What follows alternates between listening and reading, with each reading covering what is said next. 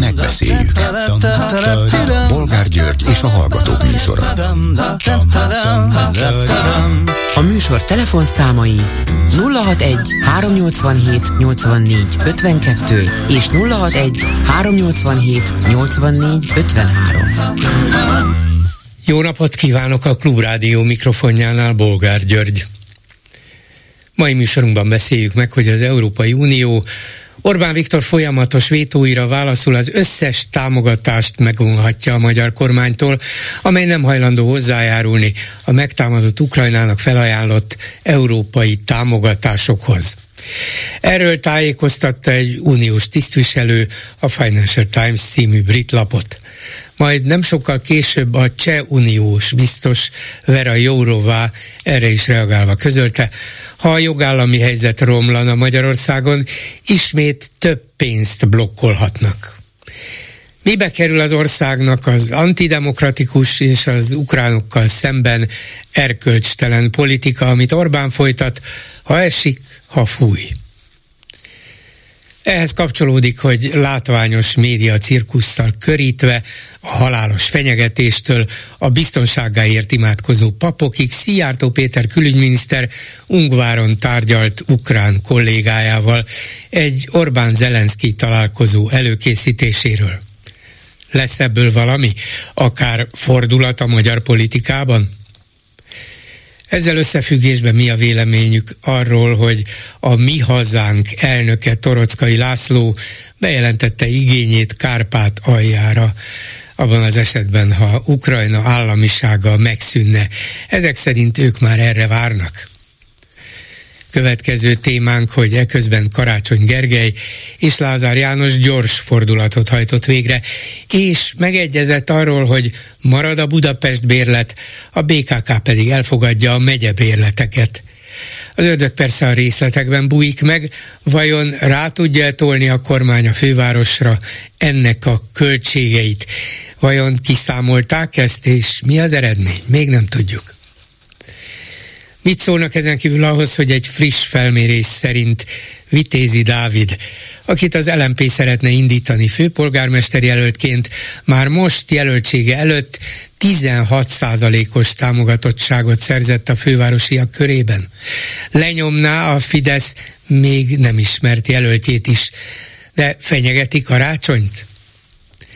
Mit gondolnak aztán arról, hogy Donát Anna lett a Momentum elnöke ellenfél nélkül, merre lesz erőre. És végül beszéljük meg, hogy Ungvári Krisztián történész kiderítette Bajer Zsolt anyai nagyapjáról, hogy nyilas orvosként a hüvei motozást tanította be a gettóban, a háború után pedig az AVH besúgója lett. Helyese előhozni a nagyapák bűneit, főleg, hogy a magyar nemzet már is megfenyegette Ungvárit, hogy majd megnézik, mit csináltak az ő felmenői. Szentesi Zöldi László szerint pedig Bayer nem felel mások tetteiért, és politi- publicistaként, újságíróként semmiféle politikai vagy erkölcsi kötelezettsége sincs. Hogy mi? Az újságírónak nincsenek politikai vagy pláne erkölcsi kötelezettségei? Ezt hogy kell érteni? Telefonszámaink még egyszer 387 84 52 és 387 84 53. Háló, jó napot kívánok! Halló? Jó napot Halló. kívánok! Jó Nem... napot kívánok, Várnai László vagyok. Igen, parancsoljon, kicsit hangosabban beszéljen, mert olyan elhaló a hangja, pedig nem elhaló hangulat ismerem. Nem, nem, nem, most állítottam a telefonon. Jó. Azért telefonálok, hogy itt az ugrói előválasztásról és az itteni helyzetről beszéljünk egy kicsit, mert hogy uh, hallottam, hogy az önre is volt egy likkes műsor, hogy a Horváth Csaba óckodik ettől, és hogy mindenféle érvet kitalál, hogy ő miért nem szeretne előválasztást. Igen. Itt a területben. És ugye, ugye az, a, az az alapkiinduló pontja, van, a, bocsánat. kerület, ahol lenne előválasztás, mert hmm. ötödik kerület Budafok, Csepel, ha jól emlékszem. Igen, de az a Horváth Csaba alapállása, hogy ahol van egy korábban közösen megválasztott elle, hivatalban lévő ellenzéki polgármester, ott ezt nem szabad csinálni, mert felesleges konfliktusokat szül, tehát nem csak hát magára vonatkoztatja. Orbán Viktor is ugye megválasztott, nagy tömeggel megválasztott. Nem, nem, őt nem. Őt nem közvetlenül Tehát, választotta. Ha egyszer, egyszer valakit megválasztottak, az nem azt jelenti, hogy az a pozíció az örökre jár. Nem, nem, ez így. És hogy arra a pozícióra ő alkalmasnak bizonyult-e. Ez és biztos, az, azért indul a Momentumnak a helyi volt alpolgármestere, mert én is, és, és sokan úgy látjuk, meg ő is azt látta, ugye ráadásul koalícióból, hogy Horváth Csabának ez nem megy. És, és hogyha nem azt akarjuk, hogy az emberek azt mondják, hogy hát annyira rossz itt a polgármester, annyira nem csinál semmit, hogy hát akkor már szavazunk a Fideszre, mert hogy csak valami már történjen, hogy ez a szituáció forduljon elő, ezért van egy ellenzéki alternatíva. És ugye, ha Horváth Csaba annyira jó polgármester volt, mint hogy magáról mondja, akkor nyilván vastagon meg fogja nyerni az előválasztást. És ha lesz előválasztás és megnyeri, akkor önök is szó nélkül hát nyilván, odállnak akkor, mögéje. Akkor mindenki el fogja őt fogadni, ahogy, ahogy elfogadta Karácsony Gergelyt, amikor kapott az előválasztáson, amikor főpolgármesternek indult. Ez egy természetes szituáció. Az, igen, hogy hát akkor nyilván a lakosok szeretik. Különben ebből a szempontból Horváth Csaba e, jól indul, ugye, mert egy, egy polgármester, egy regnáló polgármester az mindig egy magasabb ismertséggel indul, mint egy mint a mint az ismeretlen alpolgármester, persze, igen, igen. Igen, így van. Én értem, de, de, az a, de az nincs a abban... baj ezzel, hogyha megnézzük a, a Güduglót, és összehasonlítjuk más fővárosi területekkel, egyes azokat. Tehát ebből a szempontból szerintem a lakosoknak nagyjából mindegy, hogy milyen színű a polgármester, mert a polgármester egy menedzser. És nekik az a fontos, hogy legyen új szakrendelő, legyen új felújítsák az intézményeket, rendezettek legyenek a közterületek, és, és menedzserként vezesse azt a kerületet, és itt pont ez nem tört meg, történt meg, ha végignézzük az elmúlt négy és fél évnek a, a produktumát, akkor nincs semmi, amit fel tud mutatni azon hogy ő az ellenzéki polgármester, de valójában nincs egy felültött intézmény. És ez a baj a kerületieknek, ez a baj az mhm. ellenzéknek is. És például és az önök által... Hogy, támogatott, Igen, az önök által támogatott momentumos alpolgármester, akinek ezek szerint alpolgármesterként, ha kicsi is, de valamennyi része volt ebben, az elmúlt négy és fél évben mondta, hogy nem így kéne csinálni, hanem úgy, ne ezt csináljuk, hanem azt. így van, tehát a Rózsa mhm. András, aki egy közgazdász és, és zuglói, tehát hogy egy, egy fontos szempont azért, de az a fontos inkább, hogy András egy közgazdász, és tudja, hogy én indultam polgármesternek többször, Igen. és, és ez egy nagy dolog, hogy azt mondom, hogy oké, okay, ne én indulok, hanem hogy mi visszalépünk és támogatjuk a Rúzsa Andrást, mert azt gondoljuk, hogy alkalmas. És hogy nagyon, nagyon sokszor láttam például zuglói zöld felület fenntartás, egy milliárd forintról beszélünk, volt is erről cikkek, hogy ezeket be kéne szervezni, vagy a parkolás ügye, vagy a közétkeztetés, ezek milliárdos összegfizetések, ahol mindegy pályázós cégek nyernek, és nagyon sok-sok mindennél is, az András nagyon sokáig, meg hát a Momentum is mondta, hogy ezt nem így kéne, ne így csináljuk, szivárog a pénz a vagyonkezelőben, szivárog a pénz itt ott, ott, és csináljuk ezt, vagy csináljuk azt, és nem tudta elérni. Tényleg ő nem szavazott ki, meg a Momentum nem szavazott ki, tehát nem voltak botrányok, de azt látták, hogy ez így nem fog menni. Emlékszik talán a Horváth Csaba leváltotta egyszer a DK-s alpolgármesteri Igen. voltak. Uh-huh majd utána újra kiegyeztek, de hogy ott se, ott se, hogy is mondjam, felhőtlen a helyzet, hanem háborúság van máig. Mert a Csaba tulajdonképpen, tulajdonképpen csak az ön, önmutogatásra használta a polgármesteri széket, és tényleg egy parkocska nincsen, amire azt mondaná, uh-huh. hogy egy Értem, na most mindjárt percek múlva itt lesz a, a műsorban Juhász Péter, aki a kétfarkú kutyapárt jel, jelöltje lesz az ötödik kerületi polgármester választáson, és ő pedig érdekes módon nem szeretne előválasztást, míg a szocialista, illetve hát a jelenlegi kerületi ellenzék által közösen jelölt helyi politikus, önkormányzati képviselő, azt mondta, ő áll az előválasztás elé. Akkor ezt nem érti valószínűleg se az ötödik kerületi, se a tizennegyedik kerületi választó, hogy aki az ellenzéket támogatja, hogy mi a bánat. Hát ez egyik helyen legyen, a másik helyen ne legyen, én, én, én nem ismerem ki magam. Hogy a, hogy a Juhász Péter ebben nyitott, de lehet, hogy tévedek, de amit olvastam, hogy ő látja ezt. Én amúgy azt mondom, hogy Juhász Péter közismert, és ez egy, ez egy nagy szempont. Ugye volt ötödik kerületi képviselő is, rengeteg ügyet képviselt ott, ugye a korrupciós ügyeket, ingatlan eladás, stb. Méressék meg egymást. Ez egy négy nap alatt lebornyolítható dolog, aminek minden eszköze megvan az ellenzéknek. Mi itt a Magyar Györgyékkel beszéltünk, ők azt mondták, hogy nagyon szívesen adják ehhez azt, ami kell, nem kell hozzá sok minden. Állítólag az a hang viszont nem akarja. És az ellenzéki szavazókat ez felpörgeti. Uh-huh. Talán emlékszik, hogy itt Zuglóban is volt egy nagy háborúság, hogy amikor uh, Hatházi Ákos uh, kihívta Tóth Csabát. Igen. És uh, 11 ezernél több uh, szavazat volt, ha jól emlékszem, 10 ezer és, uh, és mit tudom, 2000-en, szóval 10 szavaztak talán Ákosra és 2000-en a Tóth Csabára, és uh, nem lehet ezt a dolgot meg, hogy is meghekkelni, mert egyszerűen a Fidesz nem tud elvezényelni több ezer emberét titokban, nem hmm. tudja azt mondani a Fidesz. Ha, ha ezt meg akarnák szervezni, az kiderülne, azt mondja. Persze, tehát uh-huh. az, hmm. hogy lehet, hogy 50 embert el tudnak vezényelni, és a Fideit azt csak titokban elmennek 50-en, század, nem tudom én.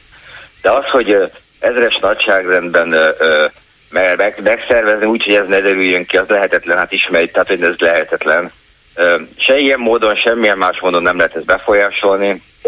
Szerintem itt a, itt a produktumot mérik az emberek, és igenis alkalmat kell adni mindenhol, hogy akár egy, egy regnáló polgármestert ilyen módon le lehessen cserélni, mint ahogy egy csapatban is cserélnek uh-huh, a játékosokat, persze, mert azt mondják, hogy hát van egy, nála jobb. Egyetlen Tényleg, egy... Tehát, hogy most egy, ezen az elven, ameddig nyugdíjban nem megy, vagy ameddig ő azt gondolja, hogy 81 éves Spiderre célzok, igen. addig mindig ő rá kell szavazni csak azért, mert én demokrata Hát csak vagyok. azért, hogy jöjjön egy 78 éves fiatalabb, nem a másik oldalon. Hát nem, Na nem, jó. nem, persze, hogy De nem. Egyetlen Amúgy egy, egy ellenérvem egy volna. Ukrajnáról, ha, ha lehet. Igen, de egy ellenérvemet még hadd hozzam Hallgatom. föl itt kérdésként, hogy az, hogy egy olyan kerületben, ahol Fideszes vezetés van már hosszú ideje, az ellenzék még nem tudja megtalálni találni, hogy ki is legyen az a közös jelölt, aki a legalkalmasabb, legesélyesebb, ott az előválasztás valóban lehet alkalmas erre.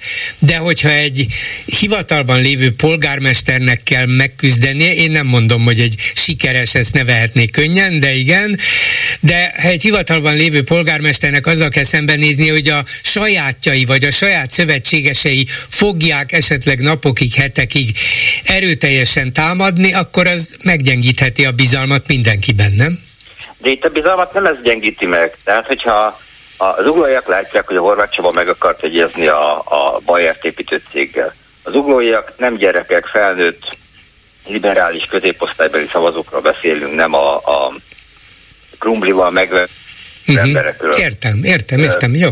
Pontosan le tudják mérni, hogy a kerületben mi történt és mi nem. És itt ez a mi kerületünkkel ez a baj, hogy öt évenként jön egy polgármester, egy politikus karrierista, aki mindig tovább lép.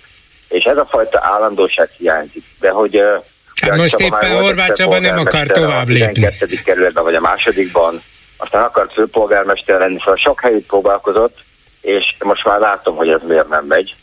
Meg ugye a, a Momentum is látja, hogy ez miért nem megy, meg a DK is látta, hogy mi a baj. Uh-huh. És azt gondolom, hogy igenis joga van alternatívát csinálni. Az joga mindenképpen van, persze. A, a csapatban, hogyha kell valahol. És hát persze, hogyha ha nyilván kikapunk, akkor mi szívesen beállunk abba a koalícióban, ő vezet, ha meg ő kap ki, akkor neki kell elfogadni ezt a helyzetet. Akkor Ukrajna. Négy napon, mint a fogorvos mondja, nem fog fájni. Értem. Ukrajna. Azt mondta, akar valamit Ukrajna. Azt akartam mondani, hogy keveset beszélnek arról, hogy szoktam nézni a hírtévét is, mert mind a két oldalt hallgassa meg, Nógrád György borzasztó, de hogy, hogy mi történne akkor, ha ne adj Isten, mindenki megvonja a támogatástól, és az ukránok kikapnak. És akkor bevonulna oda nyilván az orosz hadsereg, olyan módon, ahogy elfoglalta is ugye ezeket a részeket, álválasztás lenne, lenne olyan bábkormány, lenne egy katonai megszállás, partizán mozgalommal, és ez az orosz hadsereg, ez itt lenne a magyar határon.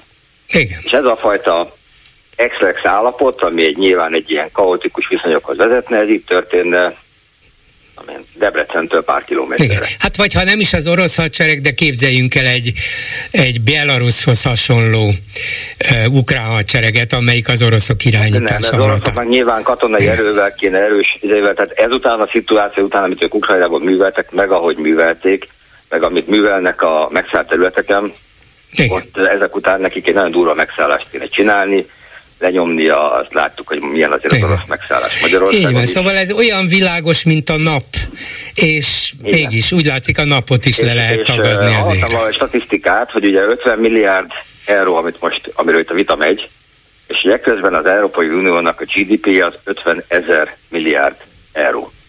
Tehát, hogy ebből 50-et adni, akár évente, vagy 500-at adni, ez hát igen, a magyar, a magyar GDP is 200. Áldozzák az életüket, és nem egy magyar katonának, vagy egy német, vagy egy francia katonának kell ott harcolni. Még a magyar GDP is 200 milliárd euró, ugye hát még az Európai Unióé. Na jó, hát igen, igen szóval, köszönöm. Hogy, hogy, hogy ez, ez egy borzalom, amúgy persze én nem is értem az oroszokat, hogy ebben miért mentek bele, tönkreteszik a saját országukat. Kezdett Oroszország ö, ö, hozzákapcsolódni az Európai Unióhoz, ö, gazdaságilag, meg egy csomó minden lett, és most visszahullanak ebbe a berezsnyelvi világ, világ, világba, anyagilag is, minden szempontból. Én azt gondolom, hogy a Putyin el fog tűnni egy pár év múlva, és az egészet egy rossz álomra. Ezt csak addig kell kibírni, hogy nem érdesedjen el. Hát lehet. Köszönöm szépen, Várna úr. Viszont... hogy előválasztás nem kell tőle félni. Jó, viszont hallásra. Viszont hallásra. És akkor itt van Juhász Péter, aki belvárosi polgármester jelöltként indul a kétfarkú kutyapár támogatásával. Szervusz Péter! Szervusz, jó napot, jó délután kívánok mindenkinek! És akkor kezdjük ezzel az előválasztás résszel itt, ugyanis Várnai László Zuglóból betelefonált, mondva, hogy nem érti Horváth Csabát, hogy ő polgármesterként miért óckodik az előválasztástól az ellenzéki szavazók körében. De ahogy láttam eddig a híreket, te sem fogadott kitörő örömmel.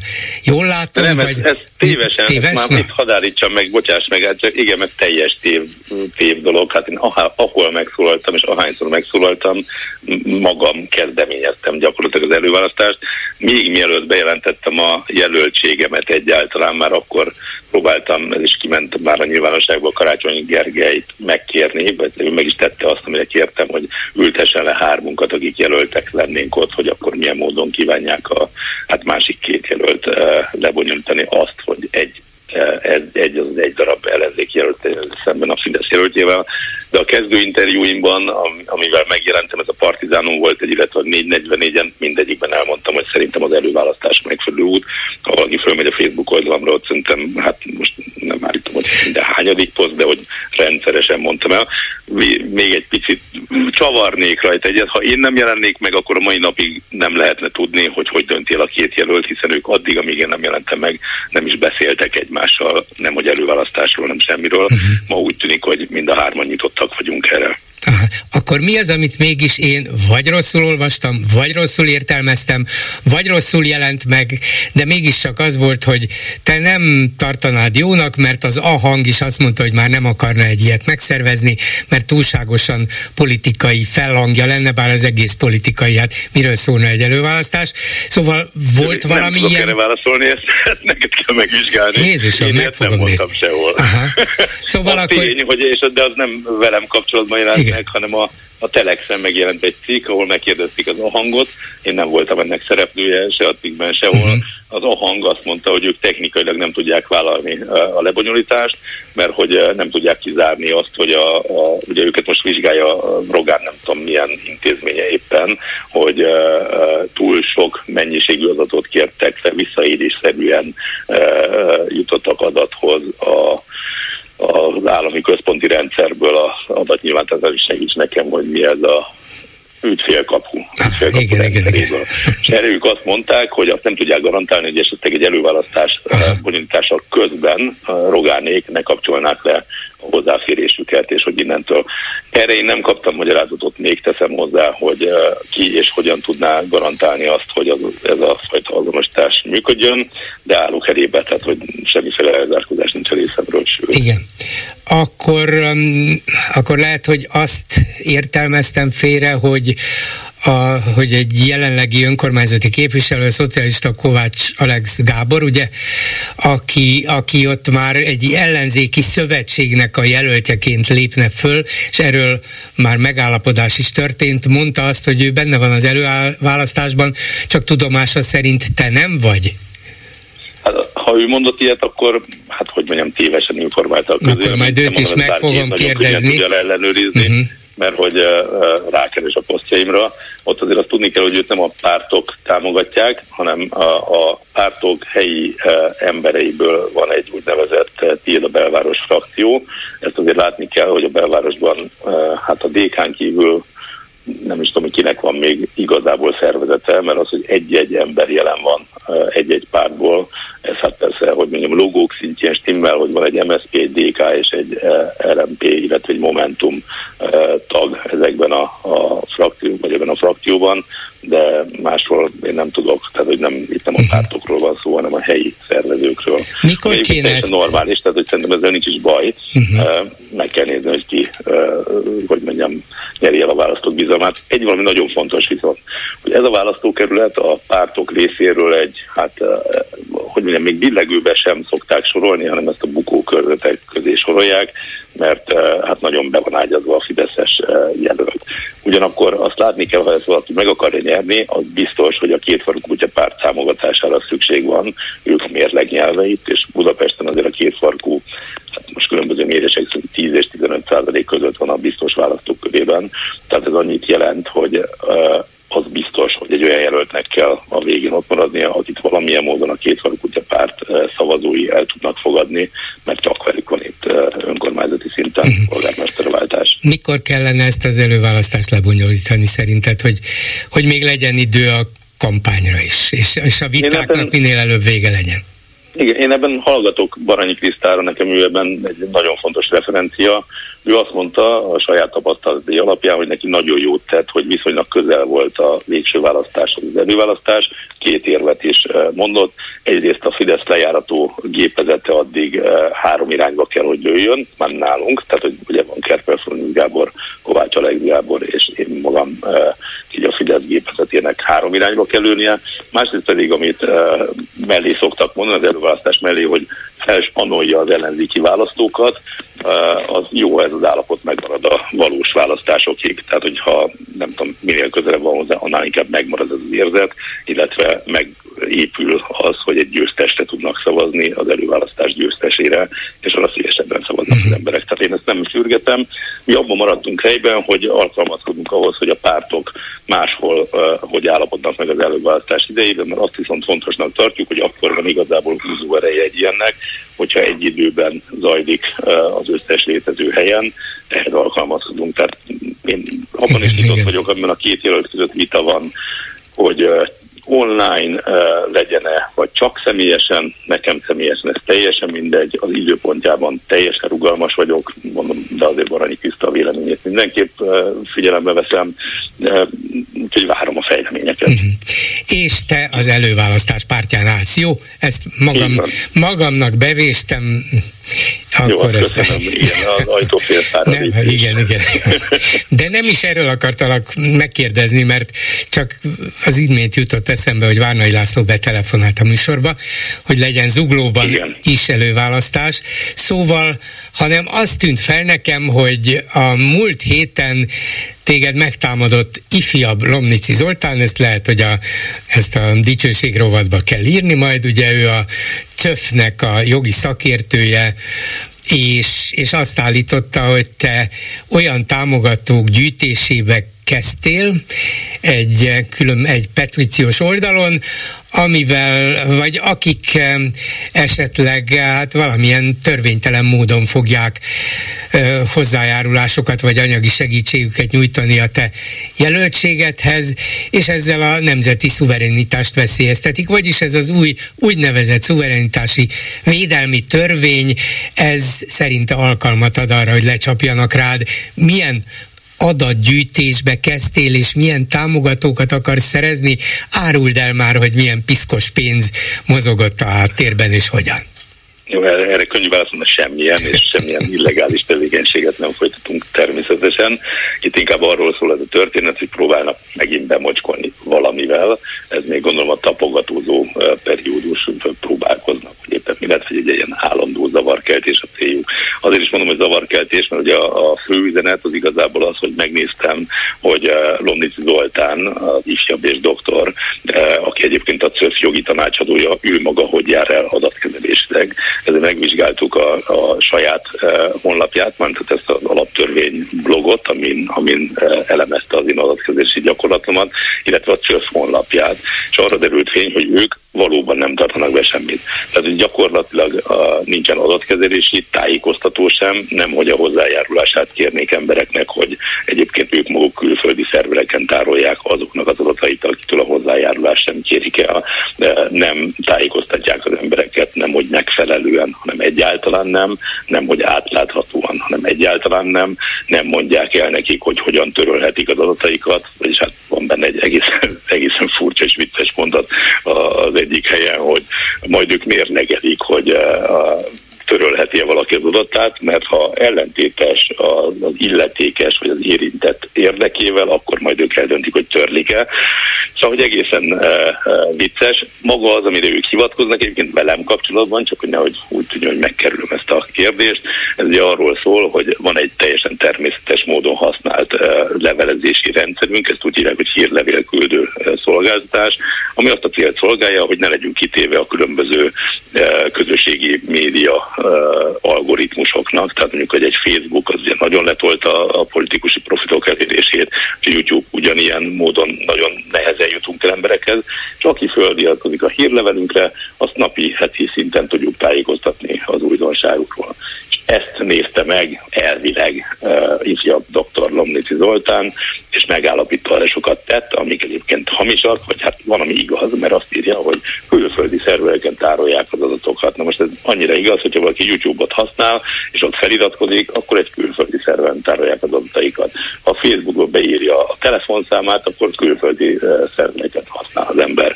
Tehát ezekre való hivatkozás, hogy külföldi, és ez akkor az ördögtől való, hát ez minimum vicces, de semmiképp nem jogszerűtlen. Isten... Azt kell tudni, hogy én adatkezésemmel kapcsolatban minden rendben volt eredetileg is, de most azért a biztonság kedvére átküldtem még egy, hát most nem, hogy nem kértem hozzájárulását, hogy a nevét mondjam, de hát az ország egyik legjobb adatvédelemmel foglalkozó szakemberéhez, az ügyvédhez. Legközebb remélem ezt, hogy megkérem majd, hogy hivatkozhassak rá, ő is átnézte. Egy apróságot kell javítani benne, hogy meddig tároljuk az adatokat, mert azt mondjuk, hogy bárki azonnal törölheti, de pont a szuverenitásvédelmi törvény okán muszáj lesz azt beleírni, hogy kénytelenek vagyunk öt évig tárolni, mert a szuverenitás vagy a hatóság elvileg ránézhet, de ennyi volt a, az eddigiekből is a hiba. E, végül is nem tartasz attól, hogy ez még csak a kezdet, és majd jön a szuverenitás védelmi kommandó, meg a ki tudja micsoda még, hogy rád lecsapjon, és, és valamilyen hirtelen előrángatott okkal, érvel, ürügyel azt mondja, hogy hát ezt a juhászt akarjátok ti a belvárosban polgármesteré választani, de téged aztán tényleg annyi féleképpen támadtak már meg, hogy felkészültél mindenre? Én azt gondolom, hogy abszolút felkészültem, eh, hogy mondjam, nem félek tőle, hanem kalkuláltam vele. Ez számomra sem más nem jelent, mint hogy eh, ők is tisztában vannak vele, hogy én vagyok az a jelölt, akinek esélye van.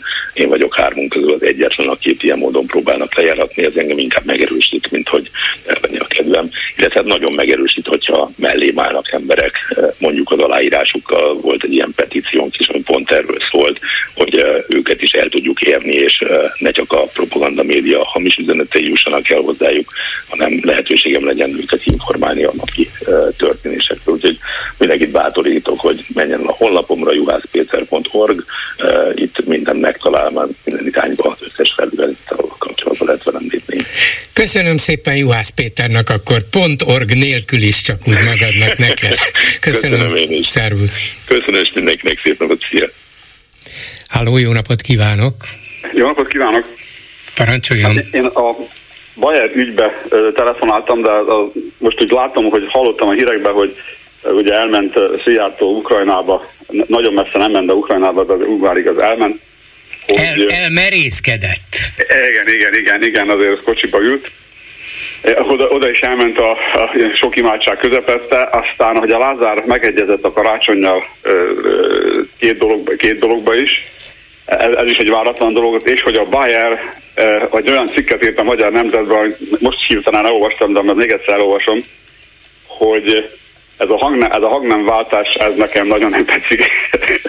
Tehát ért, értem én őket, hogy mi ez a, mi ez a nagy békülékenység, de a, a, a Bayer esetében azt tudni kell, hogy ő ezt, ő ezt leírta, amit leírt a válaszként Ungvári Krisztiának, tehát hogy a nagyapját az teljesen szörnyűködből, hat tapasztalat, hogy mi volt az ő nagyapja, de azért megfenyegette azzal, hogy ez őt megerősíti abba, hogy a szuverenisták mellett a globalisták ellen harcoljon foggal körömmel továbbra is. De most komolyan tényleg megijesztette önt, mert Bayer saját magához képest abszolút visszafogott volt, és nem látok bele a lelkébe, persze, hogy nem, meg tudom, hogy meg tud írni mindent, és akár az ellenkezőjét is, de úgy érzem, hogy ez, ez kicsit megrázta. Nem tudom, hogy valóban nem tudta azt, amit Ungvári Krisztián leírt a nagyapjáról, fogalmam sincs, az is lehet, hogy nem tudta, és tényleg megrázta, de azért az, az ember el tudja hinni, hogy ha valami ilyen kiderül a nagyapjáról, akkor, akkor legalábbis nehezen kap lélegzetet. Az, hogy a végén neki ront megint a nemzetállam elárulóinak és a globalisták ellen, ez, ez egy üres politikai szöveg. De ahhoz képest, amit ugyanebben a magyar nemzetben ma a Szentesi Zöldi László nevű kollégája írt, na az fenyegető volt. Az egy az egyben ugye közli, hogy a Bayernak semmi felelőssége nincs újságíróként, se politikai, se erkölcsi, és majd megnézzük a, a felmenőit Ungvárinak, hogy na, hogy kapcsolódtak a kommunistákhoz, tettesként vagy áldozatként, kölcsönösségi alapon utána nézünk. Ez igazi fenyegetés, de ezt nem baj értette. Pontosan nem a baját tette, de hát a jó rendőr meg most a magára igen, a jó lehet, rendőr lehet, osztotta, de majd meglátjuk, hogy hogy fog nyilatkozni majd a, a, a műsoraiban, mert amit, amit, amit Ungvári idézett, tehát borzalmas volt az a föcsögés a Bajernak a saját műsoraiba, még, írás, még az írásában nem is tudott ennyire aljas lenni, mint ahogy magában a műsorban, ahogy előadta magát. Tehát most, most ők eljátszák ezt a, a jó fiút, mert ez, ez, is, ez is úgy érzi, hogy tehát valamit azért megdöbbent a Fidesz a, a, a Budapest bélet elvételekor. Tehát ők mérik, mérik, mindent mér, mindent mérnek. Igen, azt, igen, is, igen. azt is lemérték, hogy ugyan, a, ugyan emelkedett a Vitéz Dávid népszerűsége, de karácsony is csökkent rettenetesen. Tehát ők mindent, mindent, kimérnek, és most úgy látják jónak, hogy ha ez így, így, így csináljanak, Főleg az, hogy az Unióban biztos vagy benne, hogy az Unió is nagyon felkapta a vizet erre az állandó akadékoskodásukra, amikor mindenkinek a nyakán van a késő igen, igen. Hát, biztos, hogy van valami abban, amit a Financial Times írt. Nyilván azt egy tisztviselő adta oda nekik, hogy nézzétek, ez az anyag készült, ez nem azt jelenti, hogy politikailag megvan hozzá legmagasabb szintű jóváhagyás, de itt van ez az előterjesztés, azért ilyent még nem írtunk, ilyet még nem csináltunk senkivel szemben. Így van, de, de olyan se volt, amit most, most hallottam, hogy délben meg reggel elhangzott a Szent Irány, hogy a 2009 óta, 19 óta az összes uniós vétónak a 60%-át a Orbán nyújtotta be. Tehát az összesnek a 60%-át egy ember. Hát igen, tehát, igen, igen. Tehát igen. Ez, ez annyira megdöbbentő adat, hogy hihetetlen. Most csak azért mondom, hogy ez, ez a békőjökeny hang nem, ez, ez, ez, ez, egy, ez egy álságos, egy abszolút álságos farizeus. Még, még a, ő sem tudta megállni, hogy még ne fenyegetőzön benne, de a többi emberen viszi, és akkor ott van mellette mindig a torockai. Tegyük mellé, hogy az is e, ugyanez a, ugyanez a csapatnak a szélső szárnyához tartozik. És a torocka olyat, olyat mondott, ami, ami, ami hát gyakorlatilag majdnem háború, ha most Ukrajnában nem, nem támadnák őket az oroszok, Ukrajna itt, itt komoly cirkus csináltam ebből, ebből az egybekezdésből. Igen, igen. Nem, nem tehet mást, hát hogyan tehetne mást, hogy valaki még most is, de a román kollégája is ugyanúgy megtámogatta. Tehát én azt akartam hogy a Bayernnek ez a, ez a negédes, mondhatnám, ők maga az képest negédes hang, nem ez, ez egy nagyon farizeus megoldás, de de megmondom őszintén, én is, én is azt látom, hogy pereskedni fog, de nem. Minket jól teszik. Uh-huh. És mit gondol erről, hogy a, a a magyar nemzetben megjelen másik fenyegetésből lesz-e valami? Én, ahogy, ahogy ismerem a... Is. Ugye? Volt, volt is, hát a Ungvar Krisztát mióta, mióta, mióta ír azóta támadják, hát ő, őről kiderítettek mindent, hogy ami, úgy, emlékszem erre a hogy valami náci egyenruhákat árusított valahol, vagy, vagy kereskedett velük, vagy, vagy, vagy tetszettek nekik a náci egyenruhák, vagy valami ilyesmi. Tehát mi minden, fogják ők mindennel, mindennel keresni. Hát semmire nem kötelező őket a, a, a sötét oldalon, ahhoz a Bayer most egy ilyet írt. Hát a Bayer ezt kiírt a, a nagy nyilvánosságnak ezzel is a szavazókat akarnak megnyerni, szavazatok, minden szavazatnyerés. Uh-huh. Hát hogy... nem tudom ugye, hogy mennyien figyelnek erre, hogy Bayer nagyapja ki volt és mi volt, és hogy ez Aha. esetleg az ungvári Krisztiánt milyen módon e, próbálják valamilyen sarokba szorítani, vagy támadni. Nem tudom, hogy ez igazán nagy érdeklődést vált-e ki egy szűk, a közélet iránt érdeklődő csoporton hát. kívül. Hát, hát az ellenzék, ellenzéki oldalon, és főleg az értelmiség oldalán biztos, hát a, a Telex óriási hát most ami, ami kijött ma, meg a, ugye a, a, a podcastok eddig nem, egy éve igazából, hogy, vagy másfél éve, vagy a podcastok ilyen óriási nézettség, jelentőséggel bírnak. Már mindenki indított, és nagyon jó az önök podcastja is, meg a HVG, meg a heti válasz is, tehát ez, ez egy másik nyilvánosság már. Ez komolyabb nyilvánosság, mint, mint a, a, a értelmiségi olvas, olvasott körökben egy komolyabb nyilvánosság messze, mint a televíziók. Uh-huh. Nem is veszik komolyan már a televíziókat, már, már az ATV sem veszem komolyan. Hát jó, köszönöm szépen, hogy jelentkezett. Viszont hallásra. A telefonnál pedig Róna Péter jogász, közgazdász. Jó napot kívánok! Jó napot kívánok! És erről a Financial Times-ban megjelent értesülésről szeretném kérdezni, amelynek alapján lehetséges, hogy az Unió fontolóra veszi az összes Magyarországnak járó támogatás, tehát gyakorlatilag segély eh, befogyasztását, vagy akár elvonását Magyarországtól, ha Orbán folytatja ezt a vétózó és állandóan az uniót támadó politikáját. Mennyire tartja ezt reálisnak, vagy ez csak egy munkaanyaga lehetséges sok közül? Hát ugye az teljesen egyértelmű, nyilvánvaló, hogy az Európai Unión belül a túlnyomó többségnek elege van Orbán Viktorból. És e, most már tényleg veszélyeztetve érzik az Európai Uniót Orbán Viktor e, által. Úgyhogy nagyon erős az a hangulat, amely szerint tenni kell valamit. És hogy ez pontosan mi lesz, e, csütörtök előtt fog remélhetőleg kiderülni, de én azt hiszem, hogy ha Orbánék nem hátrálnak meg, akkor annak lesznek következményei. Tehát lehet, hogy ez is a játszma része, nem? Hogy hát persze, ha nem átráltok persze. meg, akkor lám, itt van egy kidolgozott terv, hogy az összes pénz le lesz állítva, magatokra vessetek, mert mindenkit akadályoztok, és hát ha nektek ez így jó, akkor mi kénytelenek vagyunk ezt megtenni. Nem? Egy ilyen fajta... Van, van egy ilyen, igen. Na most én ezt, szóval én inkább azt mondanám, hogy ennek a tanulmánynak, amire, aminek az alapján jelent meg a Financial Times cikk, a háttere közel sem olyan erős, mint ahogy az, mint ahogy annak látszik. Ezt egy, ez egy tanulmány.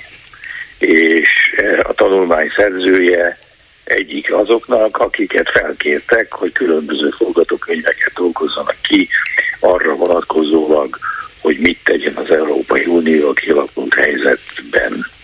E, de azon túlmenően, hogy ez a szakértő ezt a tanulmányt megírta, én idáig még nem igazán hallottam, vagy láttam a tanulmány mellé álló ö, nagyobb államok nyilatkozatait.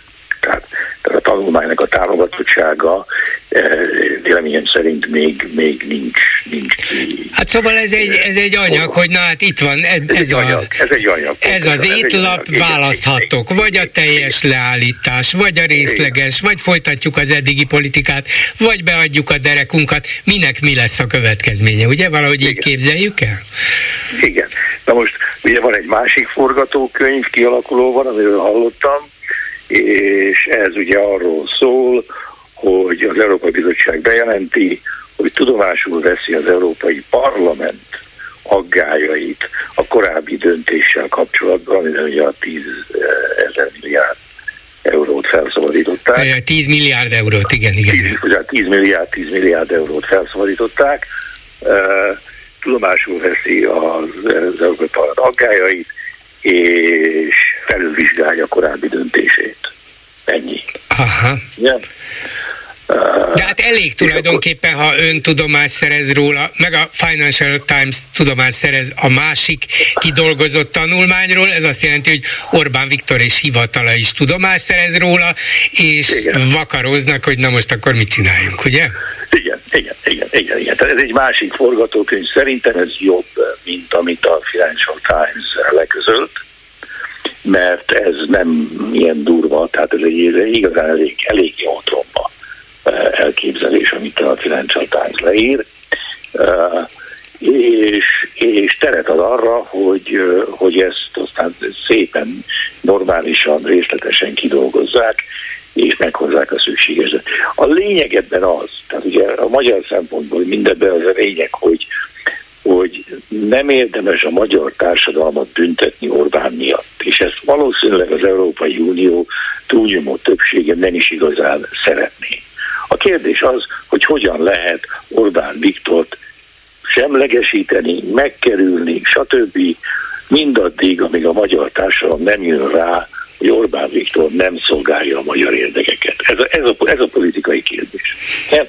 És, és erre vannak esetleges eh, lehetőségek. Én szintén nem igazán támogatom a hetes cikkei.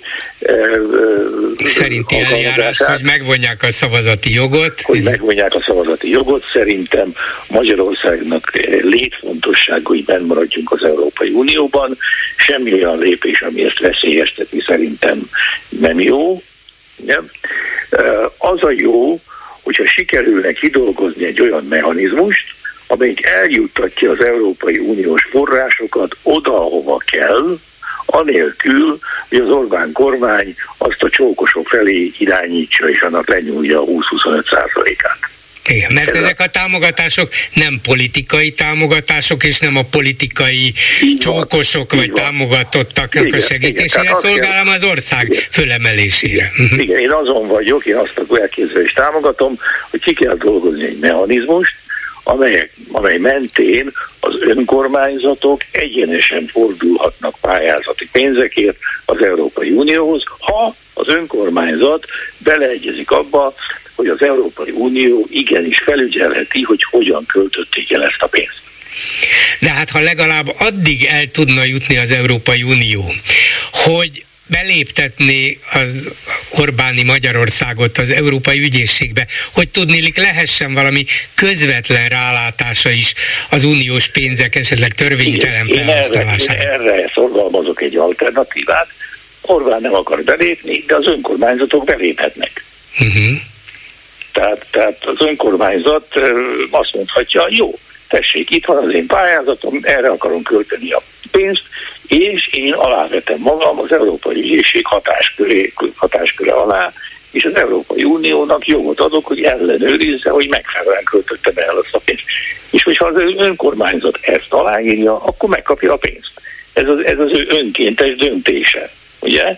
És akkor, és akkor nincs szükség az Orbánoknak, az Orbánéknak. El, először is kezdjük azzal, hogy az Orbán kormány, bár, bár ugye az Európai Unió jóvá hagyja a célokat, ami az Orbán kormány akarja költeni ezeket a pénzeket, valójában ezeknek a céloknak a nagyon nagy része nem igazán jó nem szolgálja a magyar társadalom felemelkedését, és nem szolgálja a magyar nemzetgazdaság kibontakozását. Tehát itt, itt, itt, itt, itt, itt van egy nagyon komoly tétel, hogy igen, ott vannak az EU-s pénzek, milyen jó, ha jön. Hát nem is olyan nagyon jó, hogyha jön abban az értelemben, hogy nem szolgálják azokat az igazi célokat, amelyek Magyarország felemelkedéséhez vezetnének. Az ilyen lomb sétányokat, ilyen maraságokat. Lomb korona sétány. Lomb, lomb, lomb, lomb korona sétány, meg ilyen maraságok. Meg fél méteres kilátó, fél méter magas kilátó, igen, és igen, így teljesen, teljesen abszurd dolgokat, ami az égvilágon semmi szükség nincs,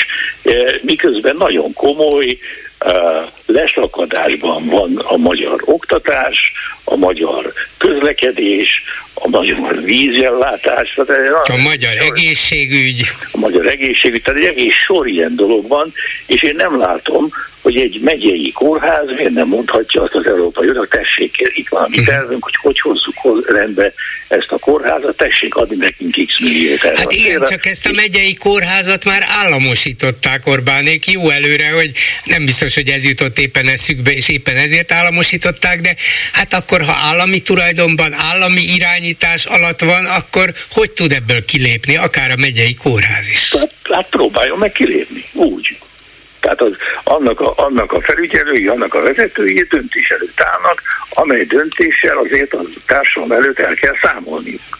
Tehát, hogy a társadalom azt akarja, hogy lépjél ki, szerez meg a pénzt, rakd rendbe a kórházat, és azt mondják, hogy nem, nem, mert mi Orbánban hiszünk, hát az, az, azért az előbb-utóbb nem biztos, hogy egy sikeres stratégia.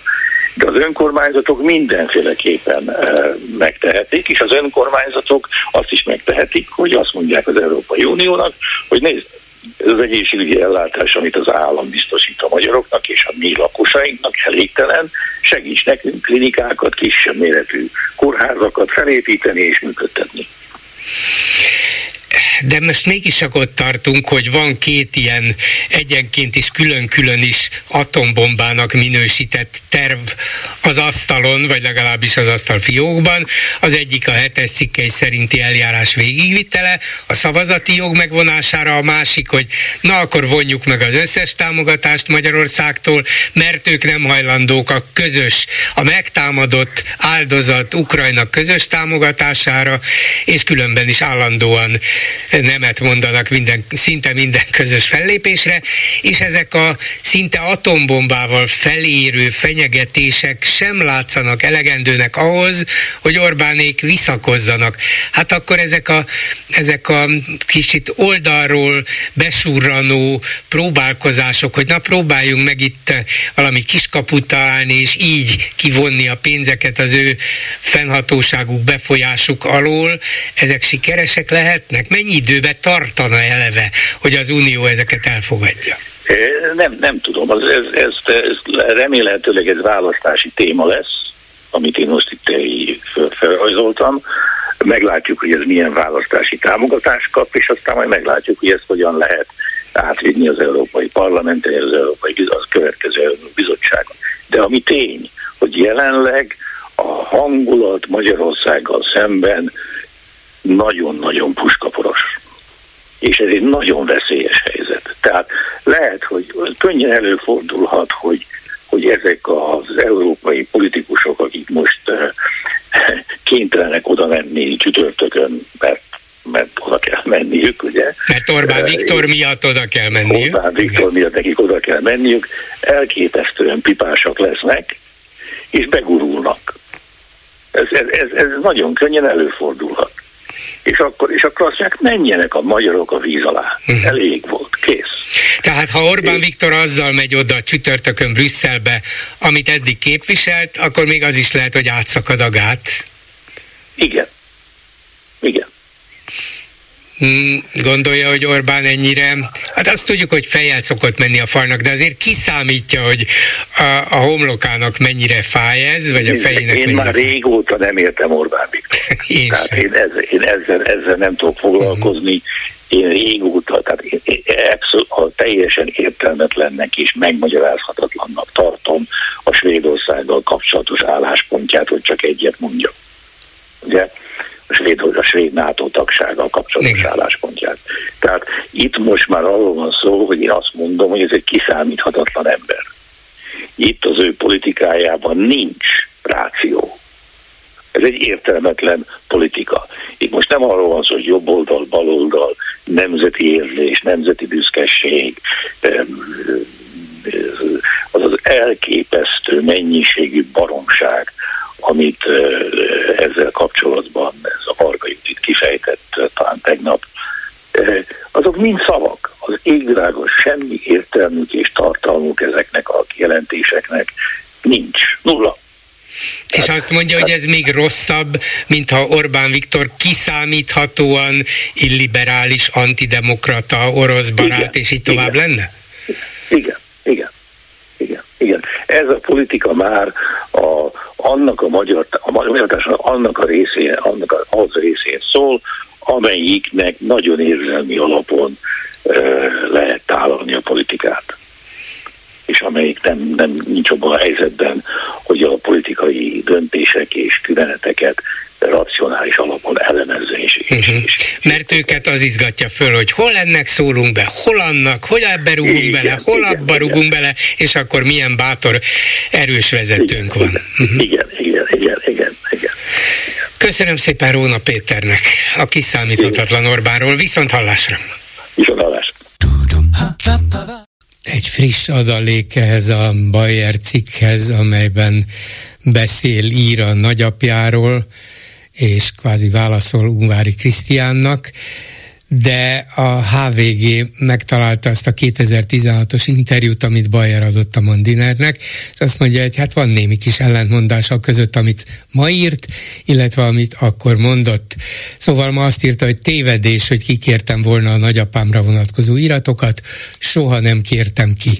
2016-ban pedig azt mondta, aztán kikértem az iratokat, bizony volt ára annak a főorvosságnak, a nagyapámat beszervezték, három per hármas volt haláláig, itt vannak a jelentései, kikértem őket a történeti hivataltól. Hát legalább az interjúját nézte volna meg nyolc évvel ezelőttről. Egy hallgató a vonalban, jó estét kívánok! Jó estét kívánok! A nevemet és a telefonszámomat leadtam, és uh, én vagyok vonalban, ugye? Igen, tessék. I- jó. Uh, és uh, a hölgyek megkérdezték, hogy miért szeretnék hozzászólni. Én a BKV és a megyebérletet, illetve a uh, Bajer Zsolt esetét választottam, de igazából egy harmadik dolog miatt telefonáltam, no. hogy, hogy, hogy elnézést a fordulatért, hogy, hogy én azt hiszem, hogy én inkább jobb oldalra szavaznék. Azt hiszem, hogy Hát nekem legalábbis nem kell elmagyaráznom, hogy miért. Tehát ne, én, se, én se kérem, hogy magyarázza el, nyugodtan lehet a jobb oldalra is szavazni. Ha mondjuk a Fideszre, a Fideszt érti a jobb oldalon, akkor némi Igen, magyarázatra igen, szorul, de mondja tovább nyugodtan. Ja, ú. értem a humort. No. Ö, ö, nos, ö, lehet erről? Vagy, vagy fel, hát hogy ne lehet, persze, nyugodtan, nyugodtan, lehet, arról beszél, amiről akar. Ó, köszönöm. Ö, na, tehát ö, mm, először az, hogy miért is telefonáltam be, mert hát nem vagyok egy ö, ö, Paganini a, a betelefonálásnak, egy kicsit izgatott is vagyok, ezért kérem, hogy segítsen, ha meg Na, mondja nyugodtan. E, nem kell izgulni, csak milliók hallgatják, nem, annyian sajnos nem, de azért hallgatják egy párat, de nem kell félni semmit. Jó, nem, nem, azt nem félek, csak mégis van egy ilyen drukk az emberben, mert készült, készült vele, hogy mir, miről fog beszélni, és ö, aztán, aztán jöttek ezek a kérdések, de hagyjuk, akkor maradunk ennél, hogy, hogy ö, ö, Hát én mint jobboldali, ugye hallgatom a jobboldali hírcsatornákat leginkább, hát most nem sorolom fel, de a, a Hír TV-től a Bayer Show-ig, a vezércikkig, a Pesti TV-ig, az már nincs, Pesti bár, srácok van, de már tévék nincs. Bocsánat, Pesti, Pesti, Pesti nem, van egy ilyen, azért mondtam, van egy hát ilyen internetes akármiük, de rendes Aha. tévék már nincs. Igen, Pesti, állami Pesti tévék László, Igen. Bocsánat.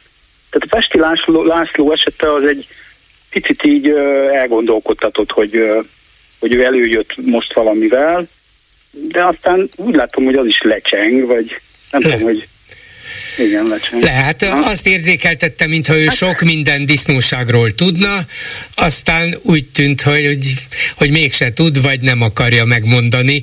A lényeg az, hogy a nagy disznóságokat mi is látjuk, tudjuk, de... Hát nézd, ezt, ezt önök látják persze. Persze, Pesti László felajánlotta, hogy, hogy ő tud néhány dolgot, ami talán olyan tehát nézd, én, én az a típus vagyok, aki aki azt mondja, hogy a politikához nyilván kell pénz, és hát ezt, ezt meg kell szerezni. Ebben a, ebben a Fidesz szerintem sokkal jobb, mint a, az ellenzék. De, de miért jobb? Hát azért, mert rengeteg állami forráshoz hozzá, hozzájut. Az állami pénzeket, a közpénzeket használja hát, arra, hogy politikailag olajozottan működjön. Hát nézd, én ismerem a uh, rabbis viccet, és uh, tudom, hogy önnek igaza van. Tehát nem, nem akarom vitatkozni. Uh, igazából ezt nem, nem is azért mondom, csak hogy uh, na, uh, rátérnék arra, hogy miért telefonáltam. Na, mondja, mert mondja. Igen, tehát, uh, van benne egyfajta bizonytalanság. Azért én, én szeret, mérnök vagyok, és uh, tudom, hogy a részleteken is sok minden múlik, de azért a, a, az iránya fontos, és uh, gondoltam, hogy, um, hogy uh, kérdezek, megpróbálok kérdezni most, uh, és azt, azt gondoltam, hogy, uh, hogy uh, fölhívom önöket is, meg nem telefonáltam én még máshol se, de fel akarom hívni a, a másik oldal uh, tehát betelefonálós műsorait. Igen. Igen. igen. Igen, igen, és uh, megpróbálok ott is kérdezésködni. Na és hát még csak annyit a jobboldali tele, médiáról, hogy és nem, nem akarom hosszúra húzni, mert, mert nyilván udvariatlanság lenne, hogy az önök műsorában egy másik műsorról beszéljek. Ö, ö, hát rövidre fogva, amit, amit én ott hallok, az konzekvens, szimpatikus, ö, nekem bejön. Uh-huh. Mi, hát nyilván tud... nincs egyedül, mert különben a Fidesznek Aha. nem lenne ennyi szavazója. Hát igen. Igen, De mit most, akar most tőlem kérdezni? Hogy én ja, is konzekvensnek hogy... és támogatandónak tartom-e? Nem. De mondja, hogy mit igen, akar kérdezni. Igen, igen. Ez a, ez a, még azt is tudni vélem, hogy mi a kognitív diszonancia, és, és ezért gondoltam, hogy betelefonálok ön meg tud győzni engem, hogy ne a... Mert, mert ha nem, akkor, akkor nem tudom, önt viszonylag jó műsorvezetőnek tartom, ezért is hallgattam már bele többször a műsorában. Ja, és elnézést, hallottam egy közvélemény kutatásnak az eredményét, hogy, hogy a Fidesz azt hiszem 50, elnézést nem tudom pontosan, 52 százalékot a biztos pártválasztók között hoz, és az ellenzék meg valami 30. Igen. Hát körülbelül ez hát volt a, körülbelül ez volt a 22-es választás eredménye is, igen. Aha. Nagyjából Na, ez. De lehet, hogy egy kicsit kevesebb most, mint 50, de a lényeg az, hogy, hogy biztos akár kétharmados győzelemre számíthatna most a Fidesz. Hát, igen. Szóval mit mondjak önnek, hogy meggyőzzem, hogy nincs igazuk? A Fidesznek? Hát azt, azt, nézd, azt tudom, hogy így elég nehéz. Elég mert, nehéz két percben, de megmondom pár mondatban, igen? hogy mi az alapvető Na, kifogásom. Hogy mondja Ugye, meg. Igen, igen, igen. Szóval Orbán Viktor egy lényegében egyszemélyi uralmat épített ki. Olyan szigorúan fogja a saját pártját, olyan hatalma és ereje van a saját pártján belül, hogy gyakorlatilag már a pártban sem érvényesül semmiféle demokrácia, aki vele szembe száll, annak vége, de már nagyon régóta így van ez. Lehet mondani, hogy hát végre van egy erőteljes vezetőnk, ő jobban tudja, mint a többiek, ugye eddig még a dolog elmegy. De abban a pillanatban, amikor 2000 2010-ben kétharmados parlamenti többséget szerzett, úgy alakította át az egész ország rendszerét, hogy az neki és pártja... Bocsánat, igen. Bele, Hát bele, csak tőlem kérdezte, hogy mondjam el néhány mondatban, ja, mi a baj. De mondja, szóljon ö, Ne, ne, nem, tehát tudom, hogy néha az idővel van gond, és, és szeretnék lényegesebb dolgokról is beszélni, bár ez elég lényeges talán, és azért, azért akartam beleszólni, mert én ezt tudom. Tehát azért hallgattam önöket is, és, és hát amit most elmondott...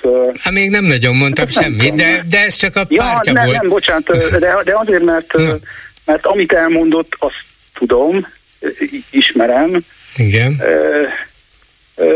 De hát engem ez nem győz meg. Hát most nyilván, a, nyilván De a ez még semmi, azért... mert ez még csak a kezdet. Ugye a pártját Aha. elfoglalta, utána elfoglalta a magyar parlamentet a kétharmados többségével, minden lényeges törvényt megváltoztatott, méghozzá úgy, hogy az gyakorlatilag csak ezt, két... Igen. Ezt is, ezt is tudni vélem önöktől. De hát ez így van. Nem kell tudni vélni, ezt tudjuk, ők is tudják, és a kétharmados többségükkel az összes kétharmados törvényt megváltoztatták. Nem lehet se az alkotmánybíróságba, se az ügyészségbe, se a médiatanácsba, se sehova kinevezni embereket. Lényegében örök életükre ott vannak, még a, az, az, államos, az állami tulajdonban volt, most már kvázi magánosított egyetemeken is úgy neveztek ki kuratóriumi tagokat, hogy azok örök életükre ott maradjanak, vagyis a saját embereiket minden lényeges posztra beültették. Egy, és nem lehet őket még kormányváltás esetén sem kitenni onnét. Ez az egyik. A másik, hogy úgy alakította át Nézd, a gazdasági... Igen. E- e- Na de ez nem elég önnek? Úgy alakította át a gazdasági hát, rendszert, hogy a legfontosabb, legfont, hirtelen lett a semmiből néhány százmilliárdos, aki vagy a gyerekkori barátja, vagy a veje, vagy a barátai, és ezek uralják a magyar gazdaságot. Ez nyilvánvalóan megint csak az állam irányításával, befolyásával és a saját érdekeinek való felhasználásával történhetett. És mindenbe beleszól az ég világon, és még az országot külpolitikailag is abszolút elszigeteli, egyedül maradunk az Európai Unióban, ott maradunk Oroszország barátjaként, szóval erkölcstelen is, és még ráadásul nem is hasznos az országnak. Mi hasznunk van abból, hogy az Európai Unióval harcolunk? Mi?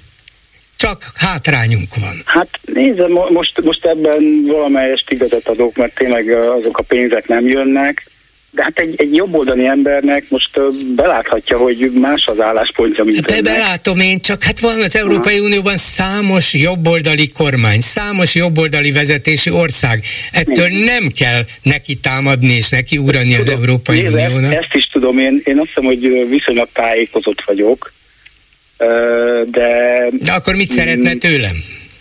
Ah, hát igazából, igazából azt, hogy hogy ön szerint ö, ö, van esélye a, az ellenzéknek nyerni?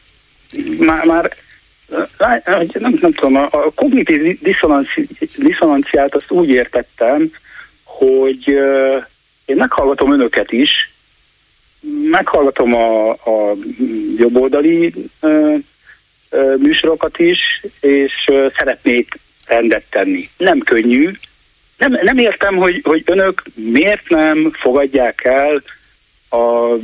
Mm, hát azért rosszat nem, ezt öntől hallottam, hogy Orbán Viktor rosszat valószínűleg nem akar. Hát ő, ő Magyarország miniszterelnöke tehát neki nem, nem Nyilván nem akarja romba dönteni Magyarországot, ezt feltételezem, nem, nem, nem akarja. Hát, sőt, hát Csak sőt. olyan Magyarországot akar, amit ő saját magának, üzletfeleinek és a saját elképzeléseinek megfelelően jónak tart. De ez, hát- ez katasztrofális katasztrofális irányba viszi az országot, és már most is rendkívüli veszélyekkel fenyeget. És ráadásul nem mondom, hogy egy kisebbség, de az ország felének akaratát erőlteti rá a másik felére. Ilyen korábban nem volt, még akkor sem, ha a másik oldal volt éppen kormányon. Ez egy önkény uralmi rendszerré változott, és az önkény uralkodó Orbán Viktor minden tőle függ. Ez nem lehet jó. Ez semmilyen értelemben nem jó, nem csak, hogy nem erkölcsös, nem tisztességes, de még a végeredmény szempontjából sem jó. Azért, mert ő mindent eldönt, attól ez nem lesz jobb és hatékonyabb. Hát nyilván mondják önök, de hát azért valamit kell dönteni.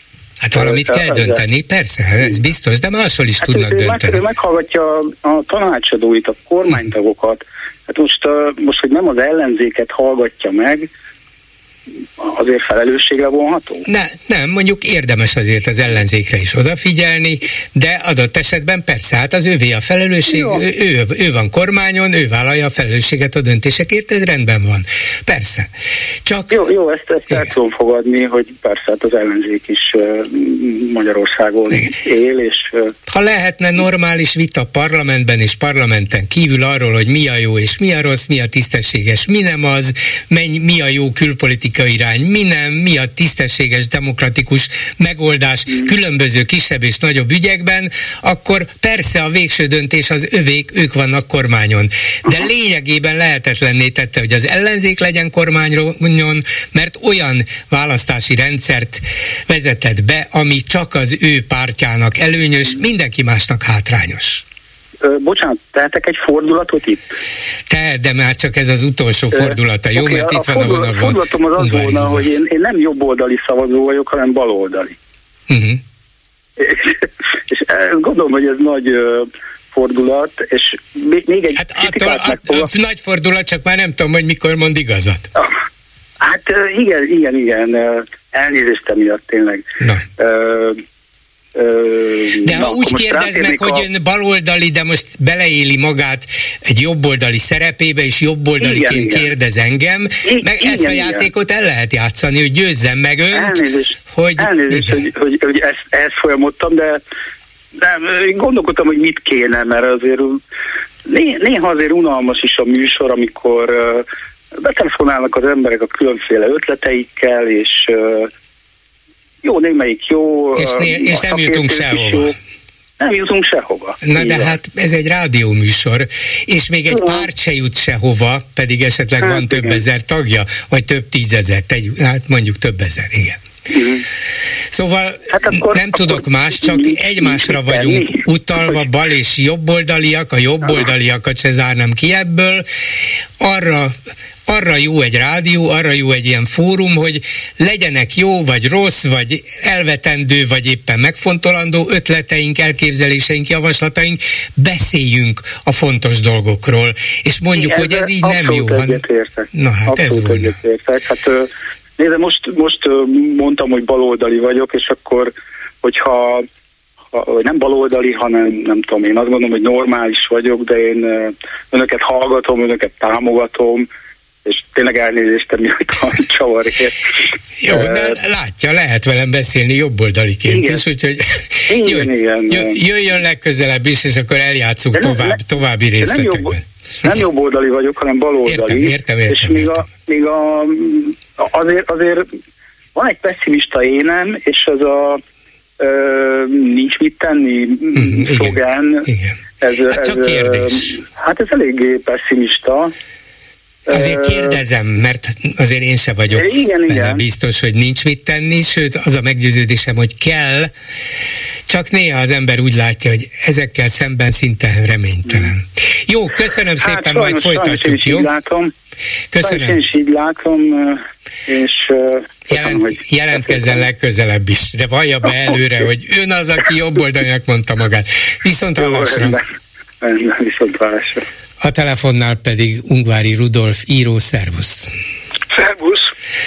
Hát a fiad Ungvári Krisztián írt egy érdekes beszámolót Bajer Zsolt anyai nagyapjának visel dolgairól, és ebből hatalmas ribillió lett a jobb oldalon, a magyar nemzetben, és tulajdonképpen egy dolgot emelnék ki ebből az egészből, mégpedig azt, hogy a Magyar Nemzet egyik publicistája, Szentesi Zöldi László Ungvári Krisztián hazugságai címmel írt egy hosszú cikket, amiben egyrészt megírja, hogy Bayernek természetesen semmi köze ahhoz, hogy a felmenői mit csináltak, vagy mit nem, de publicistaként semmilyen politikai és erkölcsi felelőssége, kötelezettsége sincsen. Majd a cikk végén, és ezért gondoltam, hogy beszélgessünk, megfenyeget téged, titeket, mert idéz Krisztiántól egy mondatot, hogy apámnak, anyámnak és nagyapámnak is volt dolga az állambiztonsággal. Utána nézünk a történteknek, írja Szentesi Zöld és kölcsönösségi alapon Ungvári Krisztián szűkebb rokonságáról, az állambiztonsággal kapcsolatot tartó apáról, anyáról és nagyapáról mesélünk egy kicsit. Hát ez elég fenyegetően hangzik. Hát én nagyon sokat meséltem róla már, és ennek a magyar szépirodalomban nyoma van az elbeszéléseimben, úgyhogy bármikor utána lehet újra nézni, és ezek szórakoztató olvasmányok legutóbb a jelenkorban jelent meg az eszmélésem történetébe mindenről részletesen, és biztosíthatok mindenkit, hogy élvezettel fogja olvasni, nem nehéz olvasmányok. Mindenesetre az urat nem mutatták be nekem, és hát ezért nem is ismerem. És hát biztos neki se könnyű, és ilyenkor kínjában az ember sok mindent delirál. Ha nem tudom, most mondjam el, mi volt a feleségem kapcsolat az állambiztonsággal? Hát ha el, tudod, ha el tudod mondani, persze, kíváncsi Alig vagyok. Hát várom. Hát könnyíts, könnyítsük meg az ő dolgukat. Szóval, a, ami a feleségemet Moncpát Évát illeti, ő 13 éves korában, 1957-ben tehát a forradalom után Müller Ildikó szívbéli barátnéjával röpcédulákat ragaszgatott a falakra a devecseri éjszakában. Hát persze, hogy elkapták, bevitték a rendőrségre, elővették, és az egész azért is problémás volt, mert huszártiszt apja, Nádozsi Huszár volt Monszpárt Gábor, nemrég szabadult Márion osztáról. Devecserben talált munkát, ő volt inszeminátor, azaz mesterséges megtermékenyítő, a nép nyelvén nadrágos mém. Éva barátnéjának a családja is meglehetősen közismert volt a vallásosságáról. És hát akár a falat kenyír olyan jól jött volna, hogy egy volt hortista, nemrég börtönből szabadul katonatiszt lánya is lám ellenforradalmár. Igen. És, 13 éves korában. Igen, és mivel Gábor bátyám lóismeretének jó voltából a mének vidáman ágtak, a kancák élvezettel termékenyültek, és cuki, jó áron értékesíthető csikókat ellettek. A TS végül beszélt a rendőrséggel, és néhány nap múlva a két lány kiengedték, és Éva sokszor mesélte mindannyiunknak, milyen szorongató élmény volt ez a vallatás, meg a cella magánya, és mikor hazament, a szülők egy szó szemrehányást nem tettek neki, ez magától értető. Inkább csak mondjuk pontosabban elmagyarázták, hogy mitől döglik a légy. benne csak mellékesen egy ilyen lóhágatás, aztán csodálatos látvány. Gábor bátyám mestere volt a szakmájának, ha valaki ilyen hágatást végignéz, hát biztos, hogy visszakapja az életkedvét, úgyhogy mindenkinek ajánlhatom. Ennyi volt a feleségem kapcsolata a kommunista állambiztonsággal, úgyhogy lehet nyomozni. Igen, igen. És akkor persze érthető Krisztiánnak ez a mondata, hogy volt hát, dolga az állambiztonsággal. Volt dolga, hát ez igen. sok minden beleérthető. Igen. Tudom, hogy mint a falat kenyér, úgy kell nekik az ilyen és a saját történeteidről, azon kívül, hogy szép irodalmilag már beszámoltál erről a közönségnek, amelyik nem biztos, hogy ezt mind ismeri, néhány mondatban be tudsz számolni? Ó, a legnagyobb élvezettel, hiszen egész életemben erről meséltem állandóan a gyerekeimnek is, sőt, mikor kijöttem a kistarcsai internálótáborból, akkor rögtön a taxisofőrnek is elmondtam, úgy betojt, hogy az egész úton nem mert megszólalni. De hát... És hogy, hogy, me, hogy, hogy merted rögtön a taxisofőrnek? Hát végül is ő is lehetett besúgó, és aztán téged vihetett volna vissza mindjárt retúrral a börtön, vagy kistarcsára, nem? Az a baj, hogy én nagyon kalandvágyó vagyok, és ezért nem bírtam magamba folytani legnagyobb élményeim egyikét, ami engem az 56-os utáni megtorlásban ért, hát azok a verések, hát azok, azok feledhetetlenek, erről nem beszélni, hát az ember legnagyobb élményéről. Na, szóval eh, az volt a helyzet, hogy én a Miskolci forradalmi diákszervezet egyik vezetője voltam, és hát na, hogy 57-ben letartóztattak, többet magammal, és hát mindannyiunkat meglehetősen megvertek ezek a pufajtások, pufajkások, és a kihallgatásokon sem fukarkodtak az ütésekből, mert hát ez nem Budapest volt, nem voltunk kirakadva a magyar vidéken, ott megnyilvánult a korszellem. És természetesen akkor is hazafias alapon a nép nevében.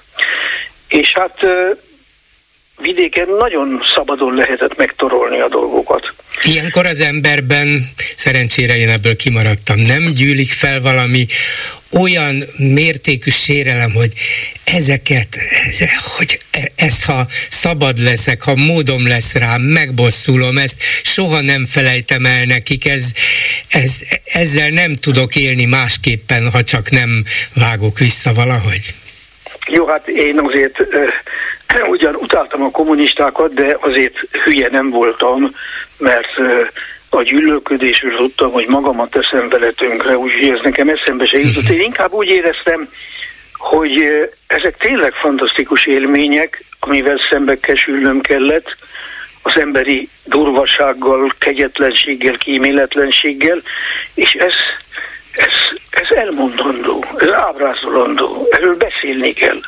Hát én nem véletlenül mondom, hogy életem legjelentősebb élménye, és egyáltalán nem sajnálom. Minden esetre a nép nevében eléggé kék volt a testem, mert az, olyan érdekes, hogy amikor gumibottal össze-vissza verik az embert, ugye az ember fetrengottan kap mindenfelül, akkor akkor úgy elkékül, és később ez olyan szépen zöldül, és hát elég nehéz volt feküdni, mert fájt ugye az embernek a teste néhány napig. És és aztán kis tartsára. Hát ez volt a legcsodálatosabb, mert olyan jó társaságba kerültem, mint máskor soha. És éjjel-nappal, sülve, főve együtt voltam minőségi emberekkel, 30 és 80 év közöttiekkel. Én a 20 éves. Csak fülelnem és figyelnem kellett, hiszen ez volt nekem a tulajdonképpen előrehozott posztgraduális egyetemi képzésem amit én ott megéltem. Ezt akkor is, akkor is így láttad, akkor is így érezted, mert most, hogy visszatekintesz erre jó néhány évtized távolából, érzem a derűt és a bölcsességet és a megnyugvást, akkor is? Hát ez szóval az a helyzet, hogy, hogy én rettenetesen tudok szorongani. Én úgy tudok félni, hogy az, hát csak nem tudom megmagyarázni, azt hiszem könnyelmű vagyok, kalandvágyó vagyok, és tulajdonképpen bizonyos dolgokat gyorsan felejtek talán.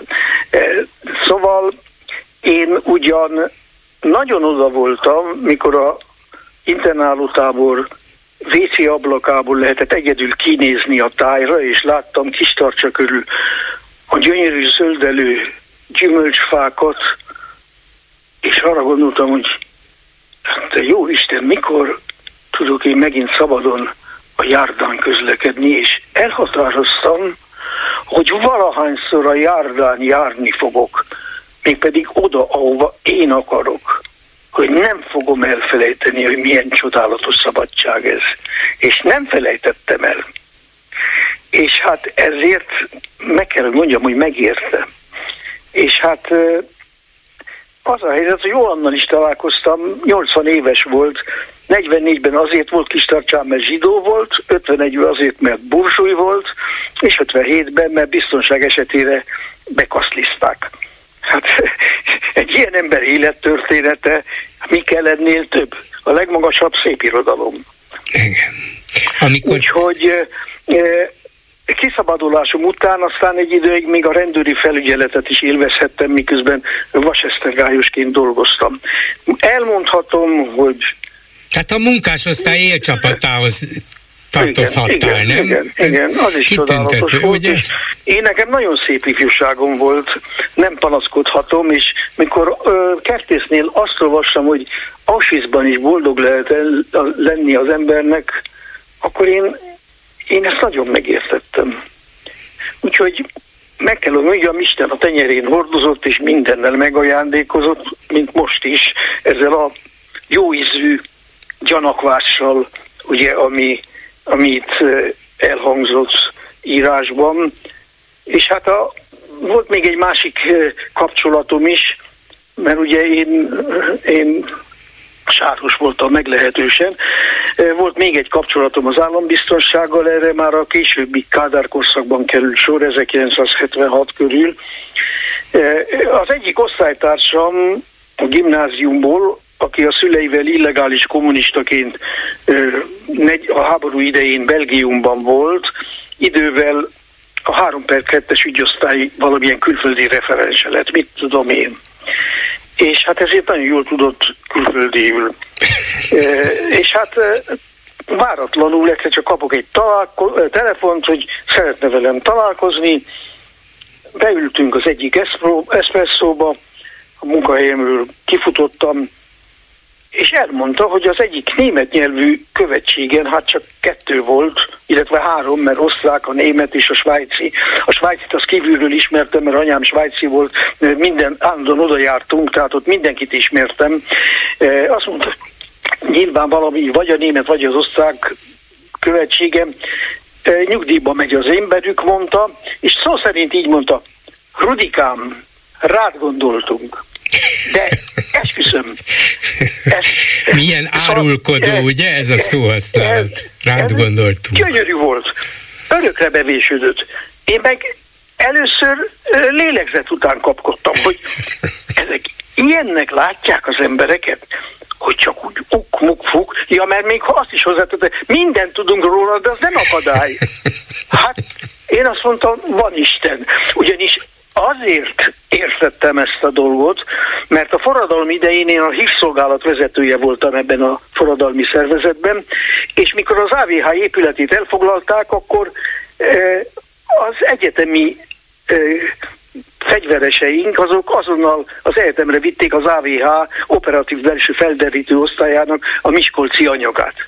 És mi azt azonnal elkezdtük feldolgozni, hát semmire nem volt idő, úgyhogy az egész fucsba ment, csodálatos anyag volt, és én leültem és néztem, és ott mindent láttam. Volt nyilas meggyőződésből, volt kommunista erőszak hatására. Az összes variáció, apa, anya, gyerek, nagyszülő mind bevonva össze-vissza. Én nekem 56-ban már nem volt semmi illúzióm. És hát a cellában meg megtanultam, hogy senkiről nem lehet tudni, hogy be van a szervezve, vagy nem. És ez ma is mérget vehetnek rá, érvényes. Na most ezek után mondja nekem, hogy hát Rudikám. És én, én tulajdonképpen eh, bár mindenre fel voltam készülve, és hát a fiú az egy kedves, nyugodt, jókedélyű, jóban vagyunk most is, és, és hát én valójában akár hiszi, akár nem félénk természetű vagyok. Úgyhogy meg aztán az anyukám, svájciként megismerve Magyarországot, azt mondta, Immer nur behutsam, szél behutsam. Mindig nagyon óvatosan. Igen, igen. Tehát én félénk voltam, és nagyon óvatos. És csak annyit mondtam, hogy izé, meg hogy most olyan munkámval, ez érdekel a legjobban, ezt akarom csinálni, izé. Hát, Úgyhogy nem dolgoztál az egyik német nyelvű követségen. Kiderült, hogy rátaláltam arra a speechre, ami ezeknek ilyenkor kell. Igen. És kiderült, hogy milyen könnyen ki lehet húzni a magát az embernek ebből. Igaz, hogy én nekem szerencsém volt, hát nem tudom. Hát csak kékre, zöldre vertek, úgyhogy szerencsém izé volt. Ide, izé oda, engem engem elengedett, és azóta is nagyon jobban vagyunk. és ő belátja legalább, hogy, hogy mit jelentett az a um, rád gondoltunk? Átérzi ezt így utólag? Szóval, az, mint mondottam, könnyelmű vagyok, mint mondottam, kalandvágyó vagyok, mint mondottam, félénk vagyok, szóval ez mind úgy egy, egy, együtt elég problémás katyvasz, ugye? És, és hát az a helyzet, hogy én soha nem tettem lakatot a számba. És Dorombi Károly, aki nekem apám helyett apám volt a szép irodalomban, mert ő volt a Vigília szerkesztője, és én meg a Vigília katolikus havi folyóiratnak voltam mindig a szerzője, hát máshova nem tudtam írni. Hát ő mondta mindig mindannyiunknak, mindent csak teljesen nyíltam. Úgyhogy nekünk volt egy törzsasztalunk, mindenki tudta, a pincértől kezdve az összes besugóig, hogy ez a vigília törzsasztala, ott voltak a szerzők, a barátaim, én teleszájjal szidalmaztam hangosan a kommunistákat, a többiek röhögtek rajtam, és szerintem vagy elmebetegnek tekintettek, vagy leírtak. Nem tudok másra gondolni. És hát ez volt az, hogy mindent tudunk rólad. Hát most mit csináljak? Most is tudnak bizonyára. Majd az, összegy, az összegyűjtött szidalmaidat valaki ki fogja adni. Köszönöm szépen, hogy ennyire nyílt voltál most is. Köszönöm. Jaj, hát ezt mindig, ezt mindig sapálhatod. Igen, köszönöm uh-huh. szépen Ungvári okay, Rudolfnak. Én is köszönöm. Szervusz. Háló, jó estét kívánok! Halló, jó estét kívánok, én vagyok a vonalban? Igen, tessék. Jó estét kívánok. Három dologról szeretnék, hát igyekszem nagyon röviden beszélni. Az első egy kijelentő mondat. A magyar politikai életben számomra, az én látásmódom szerint két korrekt ember van, kettő darab. Az egyik a hatházi, a másik az a Juhász Péter, aki újra belépett most a politikába. Volt egy előélete neki, ami nekem nagyon szimpatikus volt összefogásdiból, és én azóta ezt tartom, ezt a dolgot, sajnáltam is, hogy eltűnt a politikából, de hát ez már csak ilyen. Hát igen, de jellemző a, tényleg a, az erős jellemére és a bátorságára, hogy megint megpróbál visszatérni, és, és hát nem, nem, nem, nem, nem tudom, hogy nem, nem, tessék? Nem lesz egyszerű. Nem lesz egyszerű, nem lesz egyszerű, semmiképp sem. Most az, ez átvezet a második gondolatomra, amit szerettem volna maga, önnel megbeszélni, ez pedig az, hogy ugye megy itt ez a pártosodás. Ma most már van vagy 50 darab kicsi párt. Mindenkinek van főnöke. Mindenki főnök akar lenni. És nekem az jön le egyébként a, a leginkább, a, na, nem, nem mondom, a leginkább a, egy új párttal kapcsolatban. Nekem az jön le, hogy leült három, négy vagy öt értelmes fiatalember és lány egy angol vagy londoni pubba, és megbeszélték, hogy mi elosztunk egymás között nagyon jól fizető állásokat. Semmi másról nem szól az egész, de unblock az ellenzéki politikáról is mondhatnám. Semmi másról nem szól. Ez a, amit a Várnai úr is mondott, ez a Horváth Csaba, hogy semmi másról nem szól, mint, mint székeket foglalni, íróasztalokat foglalni, és jól fizető állásokba beülni. Ennyi, ennyiről szól nekem ez az egész mai politika.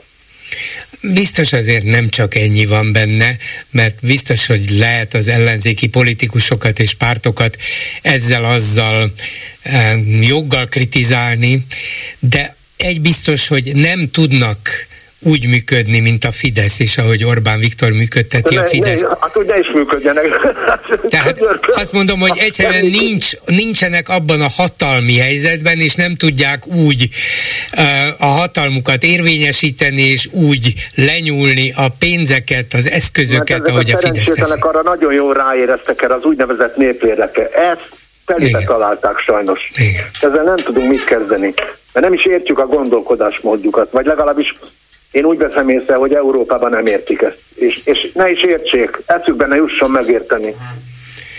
Hát igen, igen, nem, nem, nem értik, csak az se éppen azért, mert nem értik, ezért nem is igazán tudják, hogy hogyan hát, lehet ellene föllépni. Így van, így van. Eszükbe semmi jut, hogy, hogy ide ki, ki le, el lehet jutni gondolatilag, úgyhogy na mindegy, nem ragoznám tovább a dolgot. Még egy harmadik dolgot nagyon szeret, szeretik, nagyon röviden, ami nagyon megütötte a szememet meg a fülemet valamelyik nap.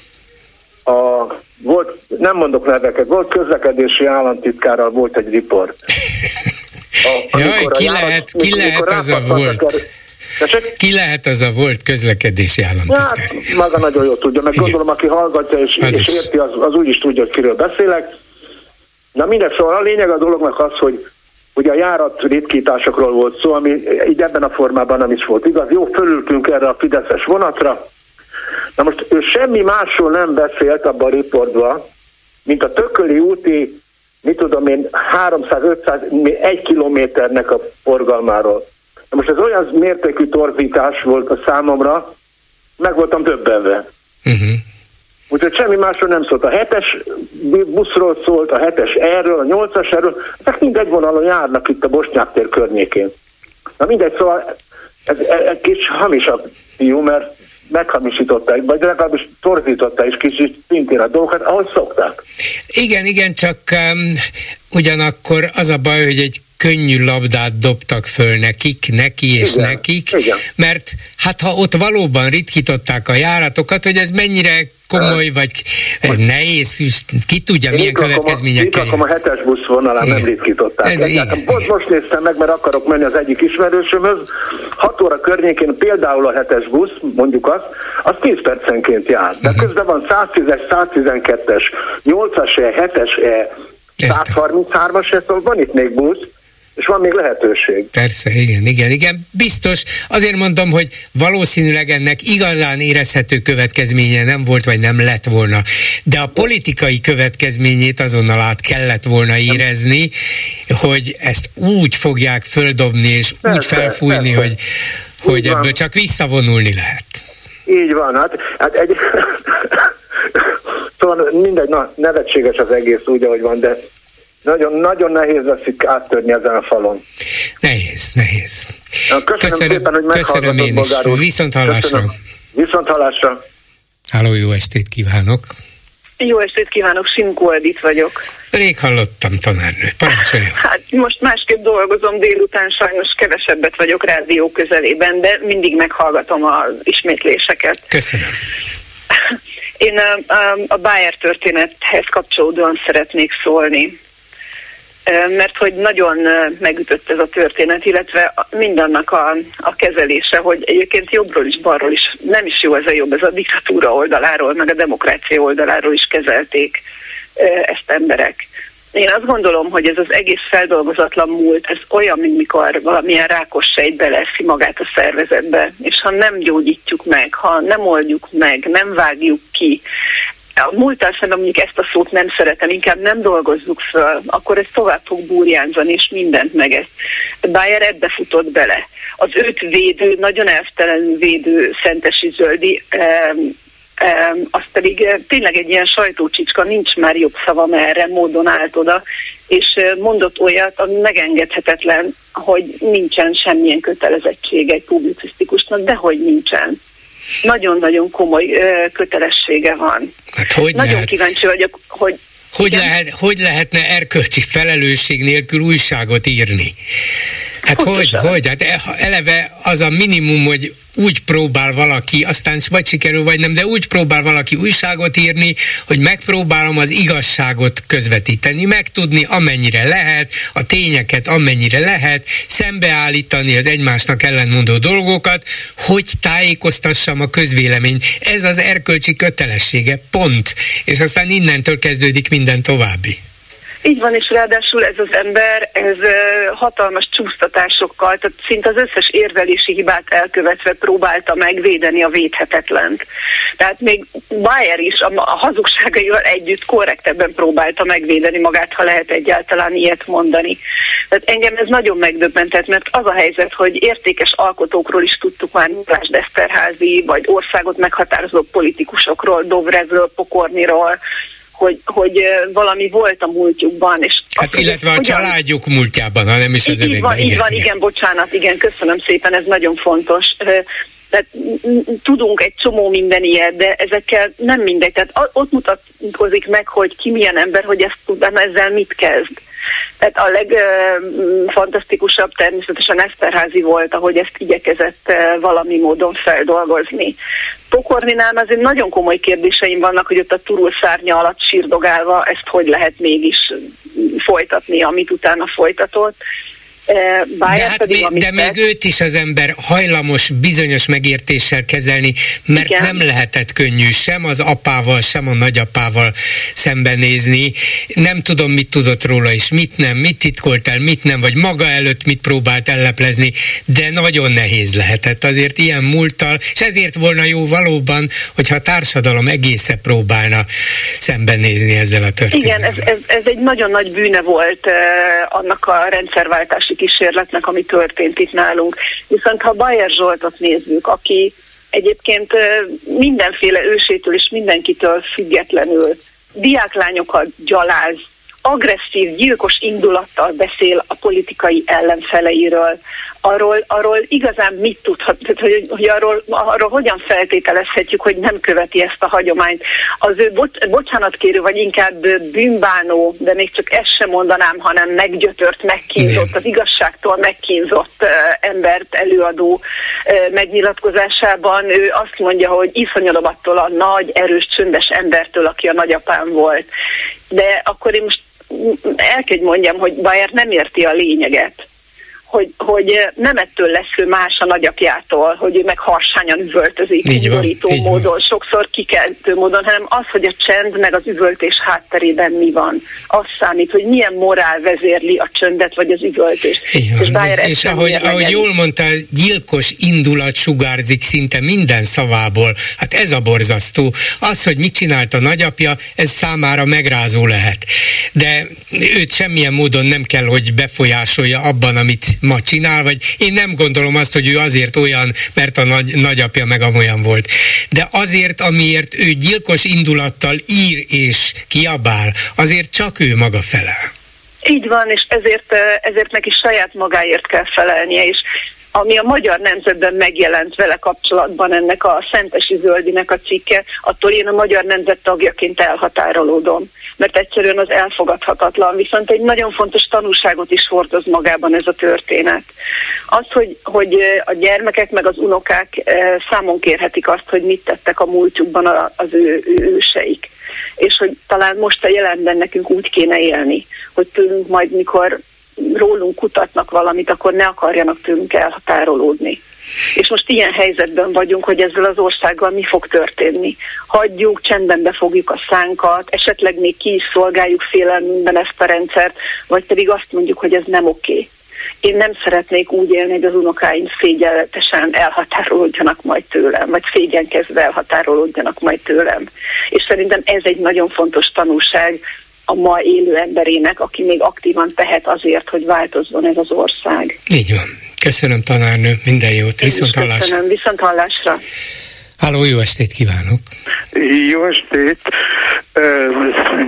Szeretnék felolvasni valamit a kezembe került Kassák Lajosnak a Széna Bogja című kötete, amiben a 50-es években írt naplójegyzi, naplójából szeretnék felolvasni valamit a 55-ös, ez 70 éve volt igyekszem gyorsan olvasni, hogy beleférjem.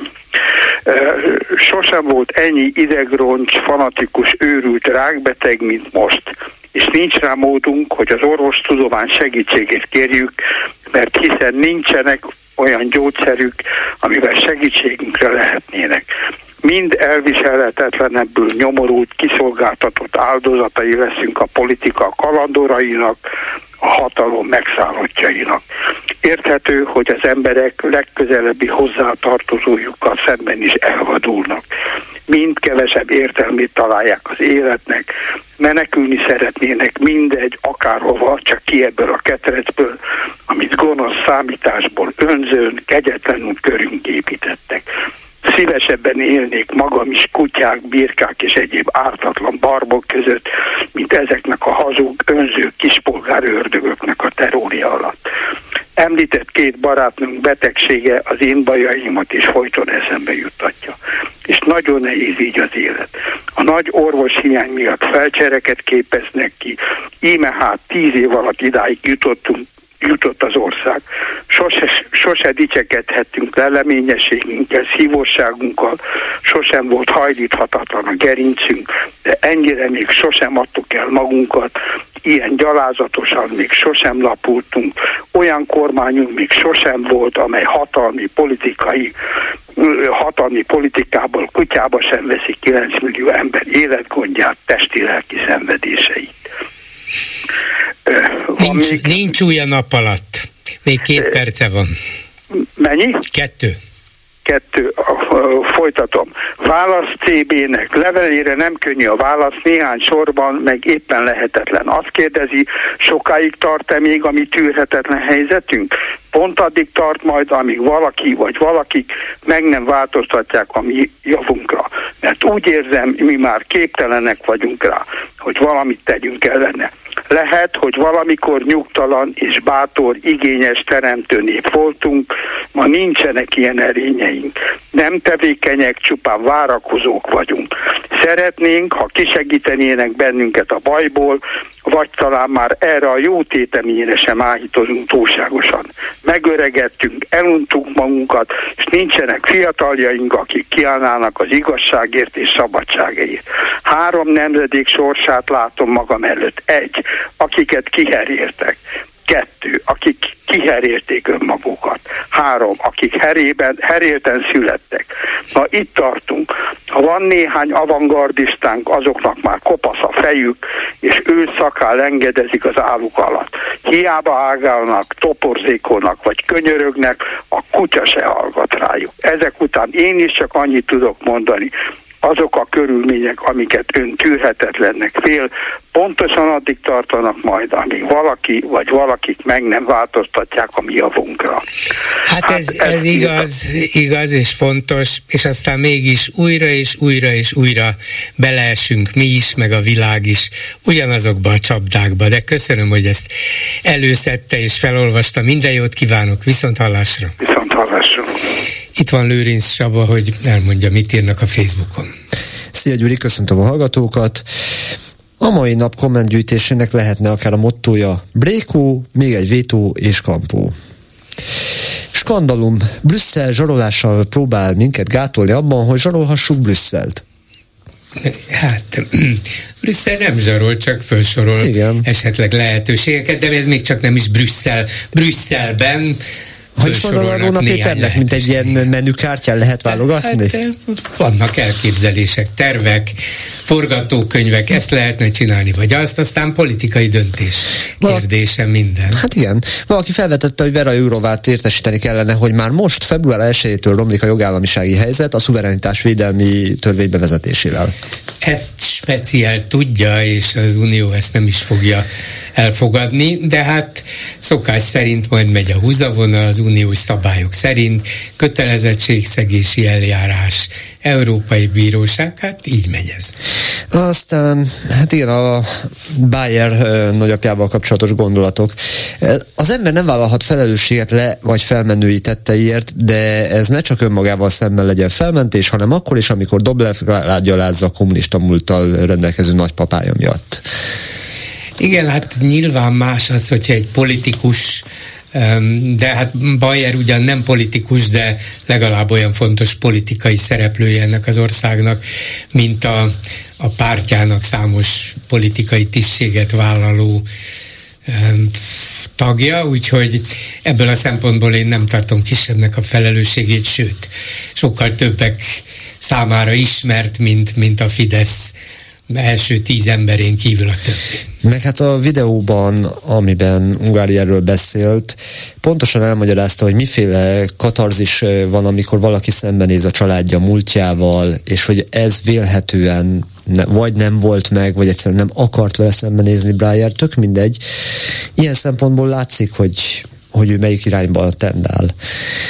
Aztán Torockai igényt tartanánk Kárpátaljára, erre valaki megjegyezte, valami azt súgja, hogy Kárpátalja nem igen tart igényt torockaiékra, legalábbis az a Kárpátalja, ahol a magyar nemzetiség részaránya 12,1% az utolsó 2001-es népszámlálás szerint, és amely az ő felvetése szerint az elmúlt 23 évben alig ha növekedett. Sőt, biztos, hogy csökkent, de hát, hát Toroc, Torockainak nem a számok számítanak, hanem a politikai haszon. Igen, mondjuk azért nem tudom, mit tudnánk kezdeni egy olyan földterülettel, ami ennyire nem, nem behatárolható számunkra. Hát behatárolni talán be lehet, Kárpátalja, biztos, hogy lehet határokat húzni, csak körülbelül százezer, vagy talán még annál is kevesebb és a magyar. politikai vonzata se lenne a És egy milliónál több ukrán Hát az egy semmilyen értelemben nem. erkölcsileg is elfogadhatatlan, elfogadhatatlan az egész. gyakorlatilag is minden értelemben egy, egy katasztrófa következne be, ha ez így történne, de sok ember számára persze. nagyon. Meglehetősen morbid piánnak tartom. Köszönöm szépen ezzel a megbeszéljük mai műsora véget ért. Készítésében közreműködött Zsidai Péter, Lőrinc Csaba, Simon Erika, Szabó Csilla és Csorba László, Bolgár Györgyöt hallották, viszont hallásra holnap. Most pedig jön az Esti Gyors. Esti Gyors, a hírek háttere. Jó napot Európa, jó napot nagyvilág, üdvözlök mindenkit, aki Magyarország és a Szabad Európa maradék magyar hangját hallgatja, akár az egész földkerekségen, internetes oldalunkon, Youtube-ján, telefonján, wifi rádióján, számítógépén, vagy a vasalóján. Jogunk van szólni, Dési János vagyok, örülök, hogy ma is velünk tartotok. Szerkesztőtársam, V. Nagy Gyöngyi. Az én nagyapám dr. Dajcs orvos volt. Ügyeskező sebész, gyakorlott urológus, aki büszke volt arra, hogy a Magyarországi Urológusok Tudományos Lapjának a szerkesztője lehetett. Sokáig csak annyit tudtunk róla, amennyi dr. Weiss Miklós orvos kollégája és deportált társa 1946. szeptemberében előadott a Debreceni Anyakönyvi Hivatalban, amely szerint valamikor november vége felé halt meg a Melk melletti Mauthausen koncentrációs táborában, talán Vérhasban míg azt is, hogy pontosan mikor, csak 2016. szeptemberében ismerhettük meg, amikor a Washingtoni Holocaust Memorial Múzeum segítségével előkerült a németek által pontosan vezetett kartonja, amely szerint miután 1944. június 13-án Auschwitzból Mauthausenbe került, 1944. november 8-án halt meg. Az urológus sebészt kőbányában dolgoztatták halára, a rabok fapapucsa széttörte a lábát, vérmérgezést kapott a vérhashoz. A túlélésre esélyesen maradt, rabszáma 73-398, írja a tüchtik feljegyzés. Auschwitzba Johann Béla orvos a sztójai kormány államtitkára utasítására került. 2006-ig Johann nevét viselte a magyar közegészségügy egy fontos intézménye. A magyar közegészségügy fejlesztésében amúgy jelentős szerepet játszó kolléga rendelkezett nagyapám meggyilkolásáról, és nem csak az övéről, a sorstársairól is.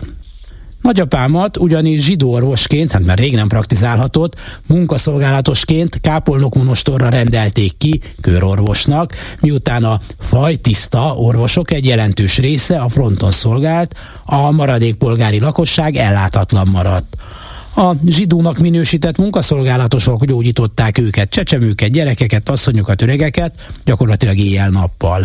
Ám a magyar belügyi apparátus úgy döntött, fontosabb a meggyilkolásuk, mint saját honfitársaik ellátása, így aztán a nagybányai gettóba zárták, s bár nagyanyám mindenhová kérvényeket írt, végül az Auschwitz vonatra lögdösték föl a magyar csendőrök.